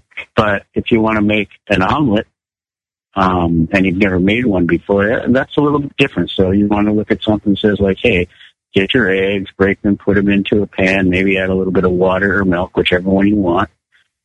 You know, scramble them real good and well. Um, you know, if you're going to put cheese in the middle of it, uh, here's how to do it. And you kind of follow that recipe and then you kind of learn to do that over the course of a few weeks to where you can do it without even looking at the recipe. And you don't need to measure the salt. You don't need to measure the pepper because you're familiar with how much of either one of those you're going to be using. And, you know, guess what? You know, three, four weeks later, you're making omelets like nobody's business. And it's all like, hmm, you know what? I'd like to change this a little bit. Maybe instead of cheese, I'd like to put some, uh, you know, some sauteed onions and mushrooms and a little bit of, uh, you know, uh, prosciutto in the center of it this time, maybe with a little bit of different kind of cheese and maybe with some parsley in there too. And all of a sudden now you have two omelets that you can make. And Yeah. so like, hey, that turned out pretty good. Maybe this time I'm going to go with maybe a little bit of spinach and, and a couple of other things. So now you're at a point where you have the basic recipe down. You know, you can turn a nice fluffy omelet without putting anything in it and it tastes wonderful.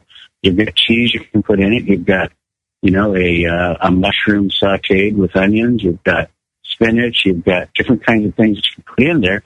So you're, you're basically taking that, that recipe that you learned, uh, and using the basic recipe and then modifying it to make new and interesting things. And that's mead making is just like that. And you know, I've said this over and over and over, and I'll keep saying it till it finally penetrates the skulls of some of the people out there that don't listen. But make a basic recipe. If, if you want to make all three, you know, basic traditional, sweet, dry, semi-sweet, make them and make them and make them until you don't have to think about it. Yeah. Once you've done that, then start modifying them. And, you know, that's going to take a little while. Mead, is, mead isn't exactly fast. And there's some people out there that want to make fast mead. That's fine. They're how to make a fast mead if that's what you're into. Um, I'm personally not. I can taste the difference between the two. I prefer, you know, a mead that goes through a standard fermentation that goes through, you know, aging. And that doesn't mean I'm going to wait three years to taste it. You know, I get my mead into and out of the out of the fermenter as quickly as is you know is reasonable for the type of yeast and the type of honey that I'm using.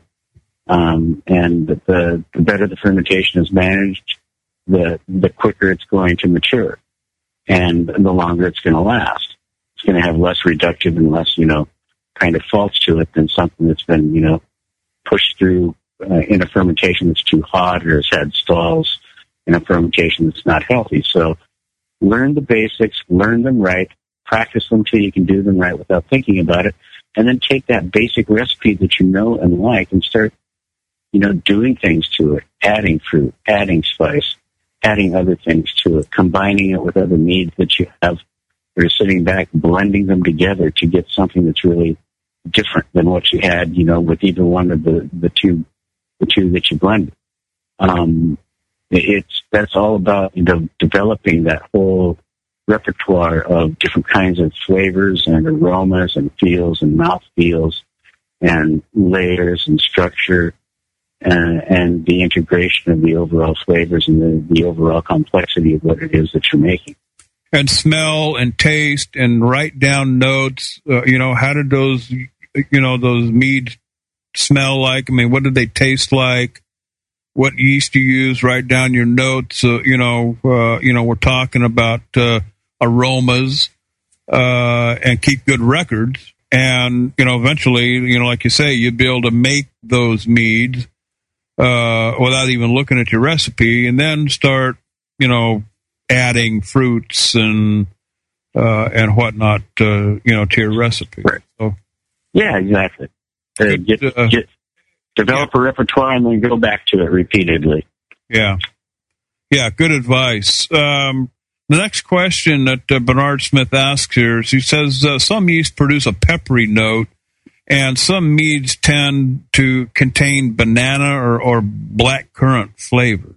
Okay. Um, you know, I think the the peppery notes and such, and banana and blackcurrant kind of characters, I've seen a lot in beer yeast, and, and you know, different kinds of uh, everything from saisons to abbey ales to you know farmhouse ales and such, and you know, Belgian bit is going to have that kind of uh, clovey, spicy, uh, with uh, banana estery kind of characters to it too.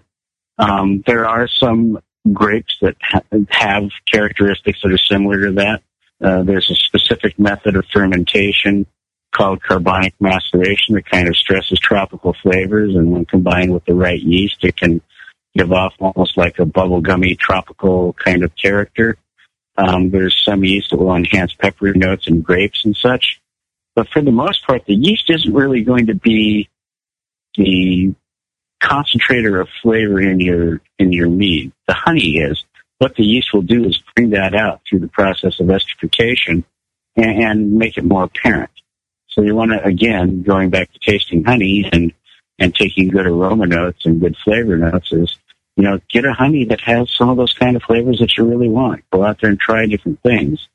Um, taste a bunch of honey that you really like and then spend your time looking at some yeast that will enhance those kind of flavors. And that's why I say look at the uh, wine yeast sites because a lot of times they'll talk about, hey, this brings out the peppery notes in, you know, Syrah, or this brings out the spicy notes in Zinfandel, or this brings out the cherry notes in Burgundies, or uh, Pinot Noir. This brings out the the that nice peachy, appley pear kind of, you know, flavor in Chardonnay grapes, or enhances the uh, that nice red slash, you know, um, berry kind of character in, in different kinds of uh, red wines that you're going to be, you know, produced from red grapes.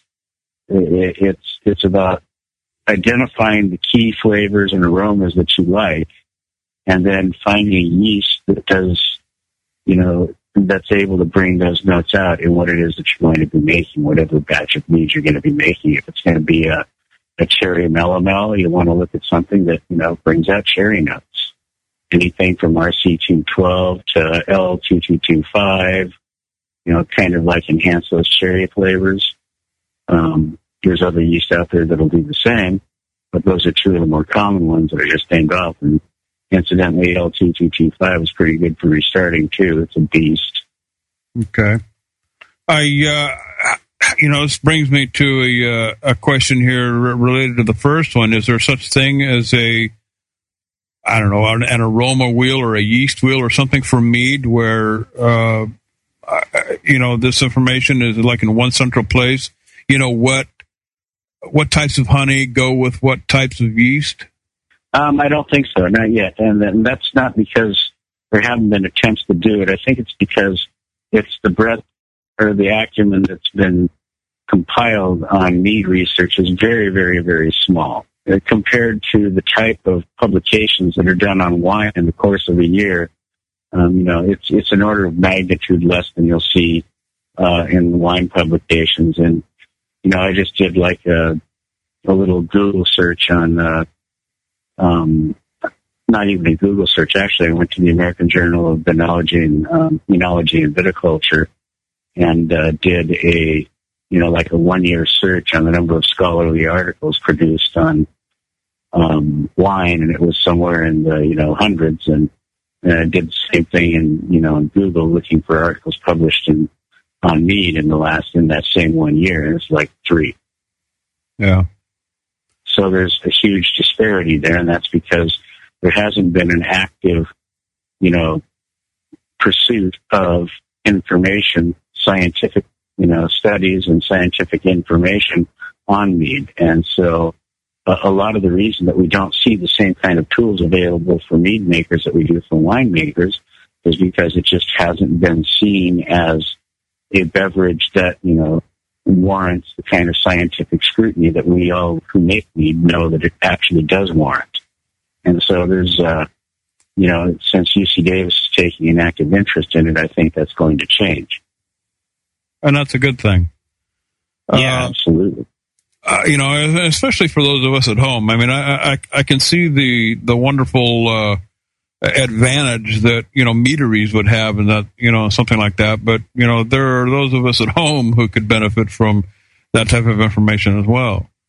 Uh, absolutely, and that's that's one of the major reasons that I you know started looking at things and looking at wine publications and, and took wine courses up at uh, UC Davis is because while mead making and wine making are their own little worlds, they're concept you know conceptually there are things that are very similar between them. The process of fermentation, the staggered nutrient additions, controlling temperature, you know, keeping track of your temperature, your pH, your sugar, um, throughout the fermentation, um, and various other techniques that go into the making of wine and mead, um, that, you know, translate to a better end product. And so, while again, they're different beverages, conceptually, there are techniques that you can learn from winemaking and, and bring over into mead making that are wonderfully helpful.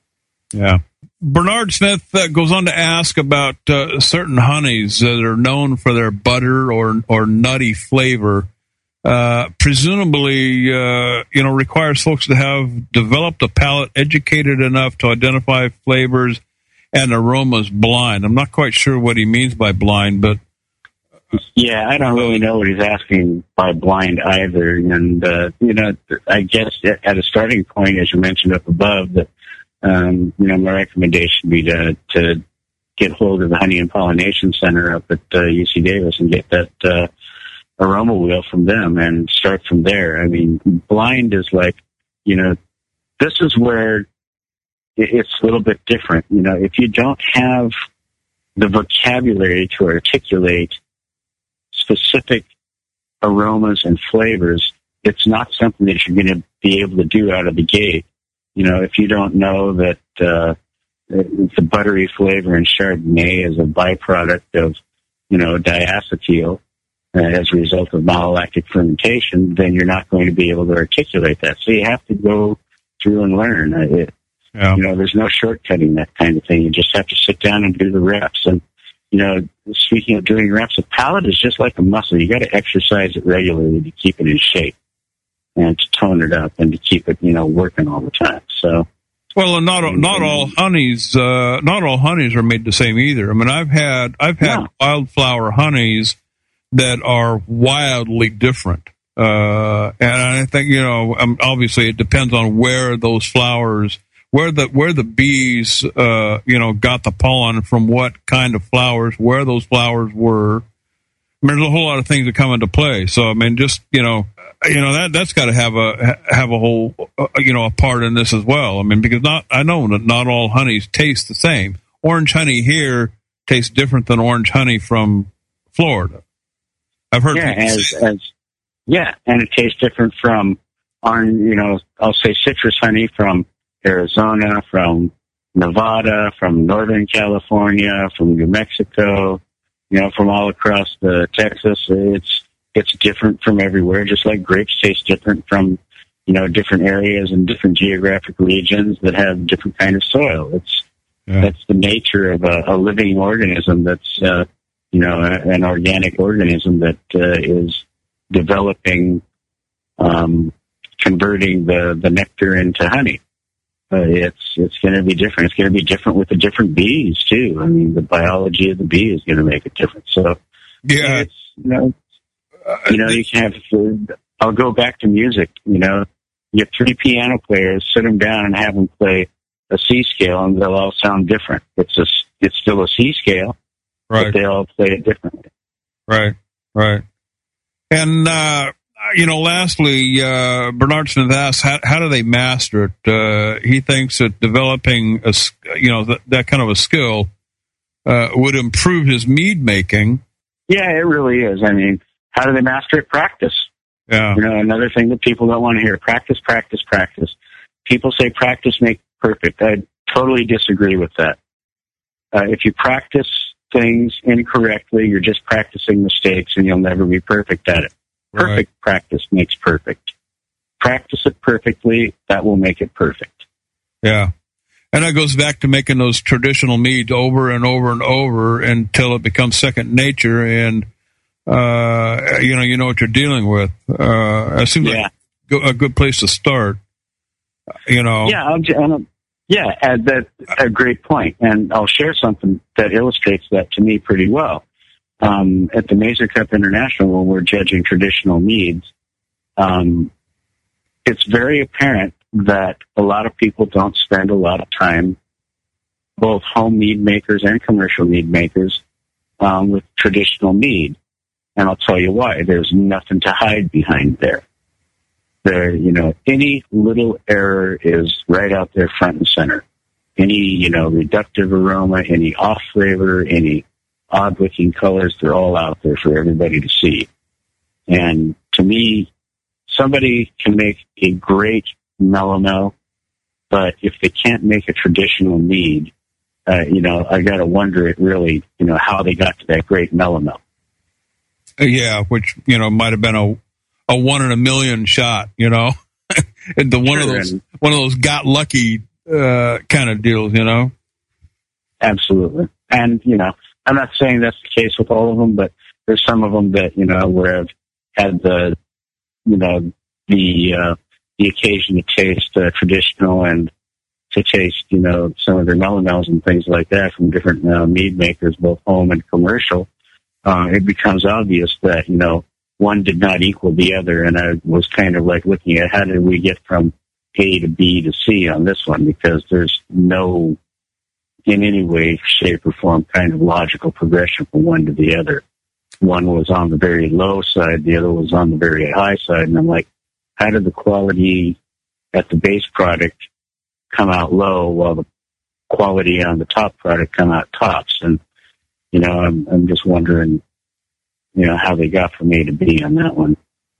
Well, I think it, you know, and what we're talking about here, I mean, I can, I can draw this line from everything we've discussed tonight all the way back to something you said here a couple of weeks ago about, uh, you know, you're going to go out and buy, I mean, like to me today, I, I went out on a honey run. Uh, I went up north of Ventura, went to Heritage Honey, um, and I came home with, uh, two pails of orange, you know, 24 pounds, $100 worth of honey uh, Right. stopped at a fruit stand on the way home, uh, and I picked up another six pounds of sage honey.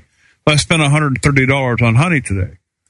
So, Right. I, you know, and, and then I know that there are some out there who, who are going to come home and, you know, dump it in the fermenter and expect a miracle. It's like, that's, that's mistreatment as far as I'm concerned. I mean, if, if you, you're going to go out and spend that kind of money, you know, you're going to invest that kind of uh, time and money into this. I mean, it helps to uh, be able to do it right. And I mean, I, I don't, I know more about mead now in the last several weeks, just dealing with the Ask Oscar, uh, you know, doing these shows than I have learned in the last six months, uh, you know, uh, even since last January when I got started in this. And, uh, you know, as you and I talked about the last time we were together, there is some misinformation out there. I'm not going to say it's incorrect information. They're just not telling you the whole story when you go out and look at some of these recipes that are scattered all over the, the internet. So, you know, we're, we're talking Right. about, they don't talk about aromas. They don't talk about,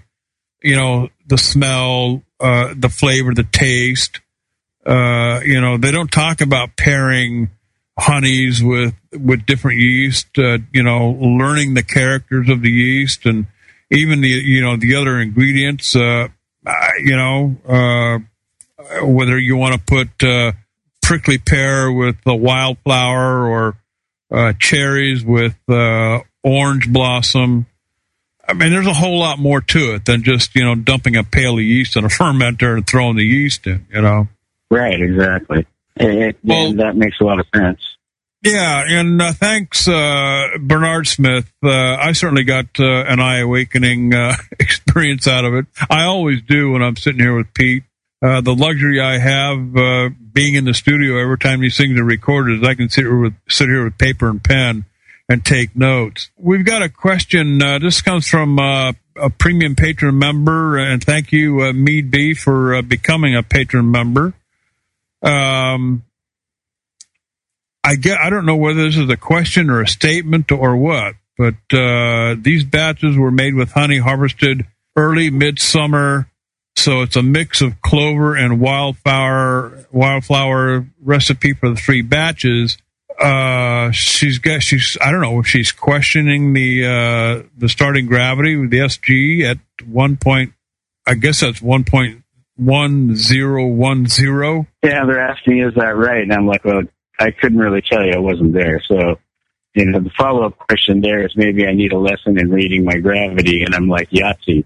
You know, again, it's like you have all this great equipment, but uh, you go out and you do your first experimental first experimental batch on some really expensive honey. And my advice has always been, uh, if you've never fermented anything before, you got your new equipment, fill it up with water, run through the sanitation and everything else like you normally do um, at those at those levels that you use to sanitize your equipment, either with uh, you know um, um, or um, star san.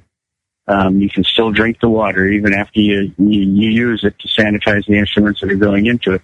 Fill your fermenter up to five gallons with uh, with water.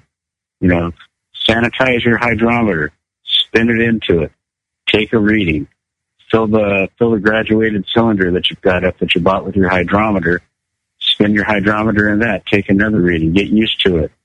Uh, take your long handled spoon, set it down in there and get a Sharpie marker and at the, the water level, uh, at five gallons in your bucket, put a little mark on your long handled spoon and write five gallons. You know, take off a gallon, go down to that, put another mark on there and say four gallons do that all the way down to a gallon. Now you know how much is in your bucket. All you have to do is stick your spoon in there, and if it falls onto one of those marks, you know exactly what it is. If it falls in between them, you know it's like a half or a quarter or three quarters or whatever. Uh, a, a real quick, dirty, you know, not totally accurate, but accurate enough to get you into the ballpark so you can use your instrumentation to measure it. Um, yeah. Get your little, you know, get your racking cane you know, rack some water out into a, you know, into another pail. Practice racking, you know, practice. If you've got an auto siphon rack, that's great. Just give it a push, uh, have the other one, you know, down below so gravity can take over and, you know, rack back and forth to them a couple of times. Get used to doing all this stuff before you start experimenting on your, you know, your hard earned dollars that bought you that really expensive honey. Right. Once you're used to doing, it, once you're used to taking those readings and, you know, checking everything out, then go ahead and mix that must up. And you'll be surprised just how easy it is the second time around when you're actually using honey than when you're not. And, you know, then the water that you got left over, you can put on the plants or you can take it in the house and, you know, drink whatever's in there because, again, you're not using enough sanitizer on the instruments that you're putting into it to do anything other than just make sure that you're not contaminating it. So, yeah. At least you've got, you know, a bucket of water there that you can use in the house if you really want to, or they'll put on the plants or put in the dog bowl or, you know, walk outside, and find one of your neighbors that looks like he's pretty hot and dump it on him, you know? yeah. It's up to you. Uh, you know the other uh, the other comment here being made by by Mead B is using and this kind of throws me because she talks about or I don't know if it's a she or he but uh, Mead B talks about using common staggered nutrient and degassing process. I understand the degassing part, but there is no common staggered nutrient. Isn't that dependent upon where you expect your final gravity to uh, to be? Isn't that how you put your staggered nutrient schedule together? Yeah, you know, this is this is one of the things that I'm finding kind of curious is that people go standard nutrient addition, and, and like you said, there's no such thing. It's it is however you're going to add nutrient for the batch that you're making at the moment people go, you know, well, you know, let's do a staggered nutrient addition according to this schedule or that schedule. That's all well and good, but you know, if you didn't develop the schedule yourself, you probably need to take a look at what it is you're doing. Figure out how much nitrogen you're adding with those nutrients and if your honey really needs that. You know, is your fermentation going well? And why do you want to, you know, if it is and it's going along and, you know, you've just made one addition at the beginning and fermentation's clipping along at a real good pace, don't be adding stuff to it if it doesn't need it. Yeah. And, and likewise, if it's, if it looks like it's foundering and, and going slowly, then just, you know, take, take a, a measured approach to it, add nutrient, you know, go minimal. I'm a big believer in you can add stuff to, but you can't take stuff out once it's in. Yeah. So just you know, go a little bit at a time, kind of nudge it up and see how things are going. I, I have to laugh uh, sometimes because I I, re- I see some of these recipes on these various web pages out there, and they you know they don't specify the yeast. They just say pitch your wine yeast, or just you know in the in the recipe list just says wine yeast, and then it comes to the you know uh, you want to do a staggered uh, staggered nutrient feeding, you know, like you know every other day for three days. Well, you know, and people read this, and I can tell you from my own experience that I've had I've had yeast that I mean from start to finish in 48 hours, and then it's a done deal. you know, so I Right. mean it's a very fast fast acting yeast, and I mean I'm at the bottom end of the fermentation in 48 hours. So an every other day feeding. Uh. Yeah. yeah, yeah, you want to be careful where you're getting your information, what recipes you're reading, and you know if you if you can contact the author, you know, get more. I mean, what what kind of wine yeast? I mean, there's hundreds of available wine yeast out there. Which one? So Right, and that's where it gets back to, to you know to doing your diligence on matching your yeast to your honey and what kind of uh, mead you want to make and what kind of flavors you can expect out of it, or at least you can kind of like judge will probably come out of it. and talk about um, I- you know this uh, this list of questions goes on. Uh, you know, talking about each batch, given two packets of yeast hydrated with water and nutrient, one hour before pitching. Uh, I'm not quite sure. Uh, you have I, I, I don't know if this is taken directly from the uh, from the uh, uh, submission, but two package of uh, Saison ale yeast, two package of Lalvin 71B, two packages of Lalvin D40s. Tell me that all didn't go into one. No, it's uh, th- what they did was they split this into three into three batches, and then they inoculated each with Gotcha. um, two packages of saison ale yeast, two packages of uh, 71B, in two packages or two packets or sachets of D47. Now, I personally know, you know, what those sachet sizes are. They're five grams each from Lalvin. Uh, I don't know which saison ale yeast to use. Um, you know, whose saison ale yeast. Um, and so I don't know, you know, which specific yeast it was and how many grams were used. And so just because you say, hey, I used two packets of uh, Lalvin 71B, doesn't mean that everybody's going to know that those are two five gram packets. And uh, just the same way up above, each batch was given two packets of yeast hydrated with water and nutrient one hour before pitching. Well, uh, I know that uh, the 71B and the D47 don't call for that kind of rehydration protocol. Um, as a matter of fact, I can tell you right now that if you treat your your Lalvin yeast like that, you're not going to get them starting up very fast out of out of the gate. Um, you don't rehydrate any more than 15 minutes before you use them. Uh, 71B or D47, and you know for each packet they, they go into a 50 ml batch of water that's uh, 104 degrees. Um, you stir it, you let it sit for 15 minutes, you give it another stir, and then you inoculate. If you're using Go-Ferm, which is a rehydration nutrient specific to uh, Lallemand, who manufactures Lalvin yeast, then there's a protocol that you follow for that as well. You know, you mix it in um, at 111 degrees, you let it sit, let it come down to 104, you add your yeast to it, mix that in, uh, make sure there's no clumps, let it sit for 15 minutes, come back, give it another stir, and then it goes in. But an hour beforehand means that the yeasts, you know, when their active dry yeast is made, it's it's you know turned into these little granules that have uh, biotin and other nutrients in them for rehydration. But once they're rehydrated, they've exhausted that nutrient, and if they're just sitting in a suspension of water where you put the yeast in with whatever nutrient that it was that was used. It's not a specific rehydration nutrient. Um, they're just going to start going like, well, there's nothing here to eat, so I guess I'm dead. Over they go. Yeah. And, And so uh, it's very, it's very important to follow the instructions, to familiarize yourself with the instructions, and to, you know, get good at rehydrating your yeast in the proper way. Yeah.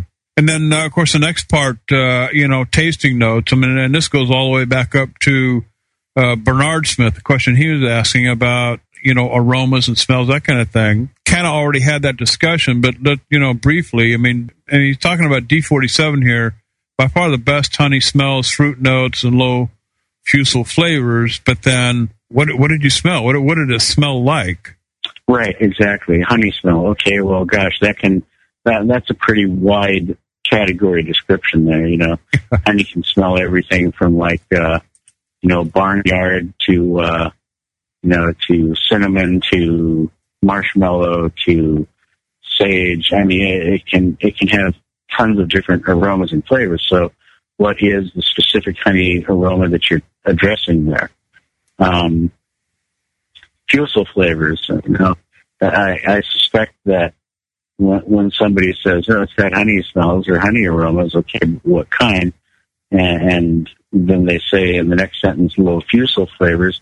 I'm kind of wondering what those specific flavors are, uh, and looking for descriptions. And if I'm not getting them, I'm kind of wondering what it is that they might be tasting that they might be mistaking for fusel flavors. So, you know, and, and I'm not capping on on this at all. I'm just saying there's, I'm just pointing out that, you know, the questions that you're asking really need to be as accurate as you can get them as well. Hey, I smelled this, I smelled this, I smelled this. This honey has kind of a spicy aroma to it. It's a little bit musty, but uh, the spice prevails. I can definitely smell the honey kind of character in it and uh, maybe a little bit of citrus and those fusel flavors I was getting, it smells almost diesely or oily, you know. And so those are, you know, kinds of things in, in the flavor and the aroma that you'd be looking for, and the descriptions. Um, so you know, and honestly, if I'm if I'm reading a description that says fusel in it, I'm thinking that the fermentation was run hot, but we don't have any temperature or pH readings that I can go back and verify that on and say, hey, look, it looks like your fermentation was running too hot. So cool it down. Yeah. So that that's that's why we need the description. That's why it's so important to write down everything about your batch that you can. And if you think you're writing too much, you're probably not.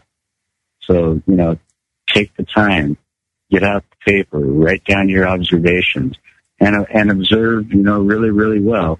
Your job is to catch anything and everything you can about that batch and translate it to paper so that when there's a problem, you can say, hey, this is what I did. This is what I saw. And somebody who knows, you know, uh, working with the yeast that you're using and the honey that you're using, you go through that list and go, oh, there we are right there. Look, your temperature is at 78 degrees. You know, this is a cool weather yeast and you're fermenting at 78 going up into the 80s. It's not going to handle that well. So you got to manage your temperature next time.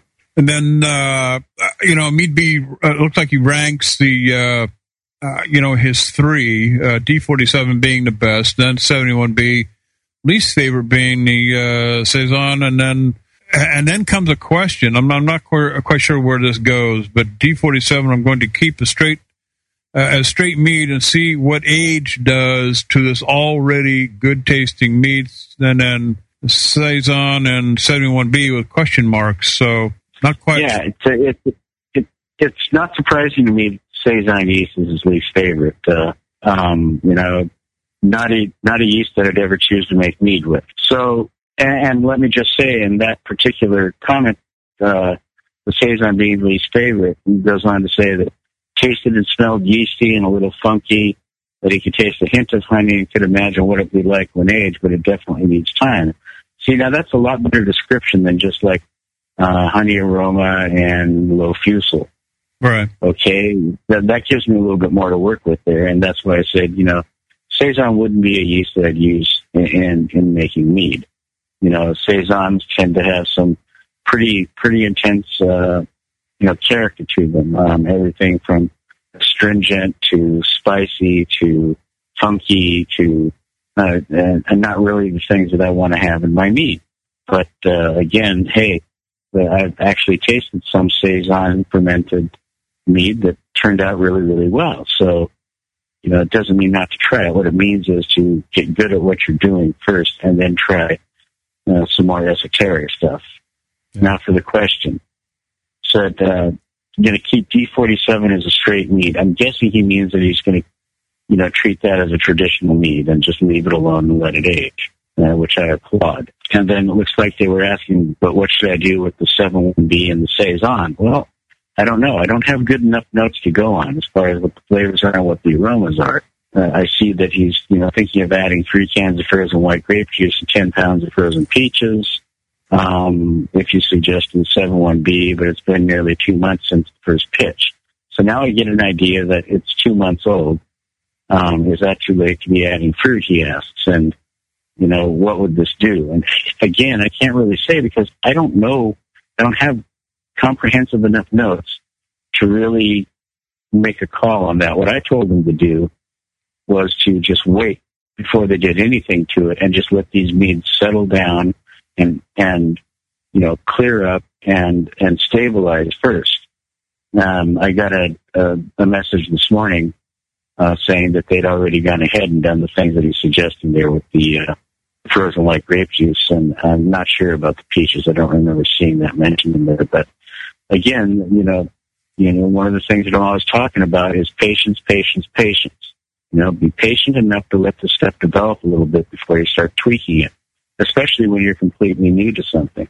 It's kind of like, you know, you know, learning to drive a car and then, you know, you've driven in a straight line and you've learned how to make a right turn and a left turn and then all of a sudden you want to put the car in reverse and, and do the same thing, you know, on, on the surface street. And that's only going to lead to bad things. Yeah. So, you know, observe, practice, observe, practice, observe, practice, take good notes and then you can start, you know, getting esoteric and adding some cool things. But you know, it's not a popular thing to say. People are impatient. Now we are you know, we were having a conversation before we even started this, you know, the session up today to talk about these things. But know, people, you know, in our in our, you know, culture, our present culture of information at the fingertips instantly, think that everything can happen instantly. And, you know, it, it's very different with, you know, art and mead is art just as much as it is science. And so that means having the patience to know when to make changes, to know when to do things to it. And that's where the art comes in to, to be able to, you know, provide sensory analysis on what it is you're making to the point of where you're armed with, you know, good knowledge of how the mead is progressing and the direction it's going so that you can apply some of that art uh, out of your experience and your ability to, you know, take your batches and kind of adjust them as they progress into something that's really wonderful. And so, you know, a major part of that is patience. Um, you're going to make mistakes. Yes, everybody does. And, you know, I have too. But the, the big thing about those is when you make a mistake, learn from it, take notes on what you did wrong, and then dump it down the drain if it's not drinkable. Um, don't take it out and share it around. Yeah, this one didn't turn out too well, but I thought you should taste it anyhow. Yeah, that's, yeah, that's how, yeah, that's how mead gets a really bad reputation. Yeah. Yeah. And people don't get that. Don't take shitty meat out to a bunch of your friends and say, "Hey, this is meat." Yeah, Well, yeah, it's shitty another meat. one. Yeah. Yeah. Well, I think we've uh, I think we've just about covered everything, uh, Pete. You know, I mean, this uh, these sessions. I mean, they just keep getting. We're already forty-seven minutes, almost forty-eight minutes into this thing. They just keep going on and on and on. But I tell you what, valuable information uh, these Ask Oscar sessions uh, give us. And uh, any final thoughts? Yeah, well, I'll have to wait and see. I mean, this is uh, you know to uh, Mead B. Don't a don't be don't feel like you're overwhelmed, there, and B. Don't don't you know feel bad about this batch or anything like that. It's first effort, and you're not any different than anyone else. I hear it from people all the time. I tried this, but it didn't work, and it just freaked me out. So I tried this, and that didn't work either. Hey, I did the same thing when I was starting. But the, the nice thing about having somebody to ask these questions to is that um, you can save yourself the heartache and the hassle. Um, just you know, apply a little bit of patience, ask the question, and wait for an answer before you dive in. It's kind of like you know walking up to shark-infested waters and jumping right in rather than watching somebody else jump in and get eaten by the shark first. Yeah. There you go. And then, uh, of course, you know, when you're filling out the form, please, you're going to ask the question and, and submit it. Please make sure that you have concise, accurate, and complete information when you submit your question to Ask Oscar. Otherwise, uh, it's going to go either on the bottom of the pile or not in the pile at all. So, but uh, uh, Pete, thanks again uh, for another uh, excellent session of Ask Oscar. Uh, looking forward to the next one. Yeah, thank you for to uh, Bernard Smith and to Mead B for putting those questions out there, and uh, you know, keep at it. Don't give up. You'll do fine. Just Absolutely. takes practice, man. You bet. All right. Thank you, guys. And more to come on Got Mead Live. So don't get up. Stay right there in that seat. We'll be back. Besides being the county seat of Cass County, it's also the home of Prairie Rose Meadery, the only meadery in North Dakota. Owned and operated by Susan and Bob Ruud, they produce five amazing meads with a sixth on the way, all available in their tasting room. From bees to bottles, the Prairie Rose Tasting Room is located at 3101 39th Street South, Suite E in Fargo, North Dakota, and features their award-winning traditional and blackberry meads. Other amazing flavors available include ginger, mint, cherry, and an upcoming star anise mead.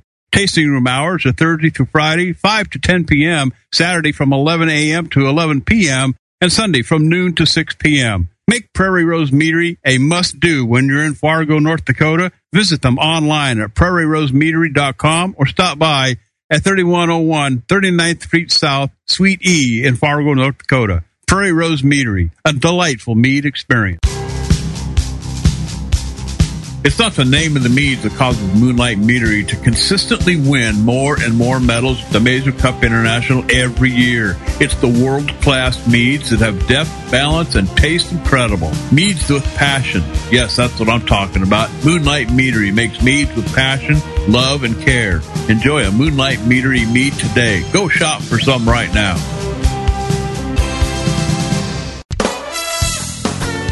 homebrewtalk.com, your absolute everything resource for brewing beer at home.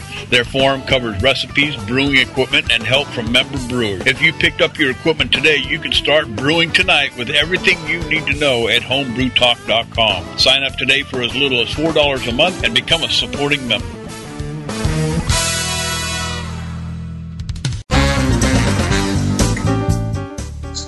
Wow, and we are back live here tonight on Got Mead Live. Uh, thanks for tuning in and sticking with us.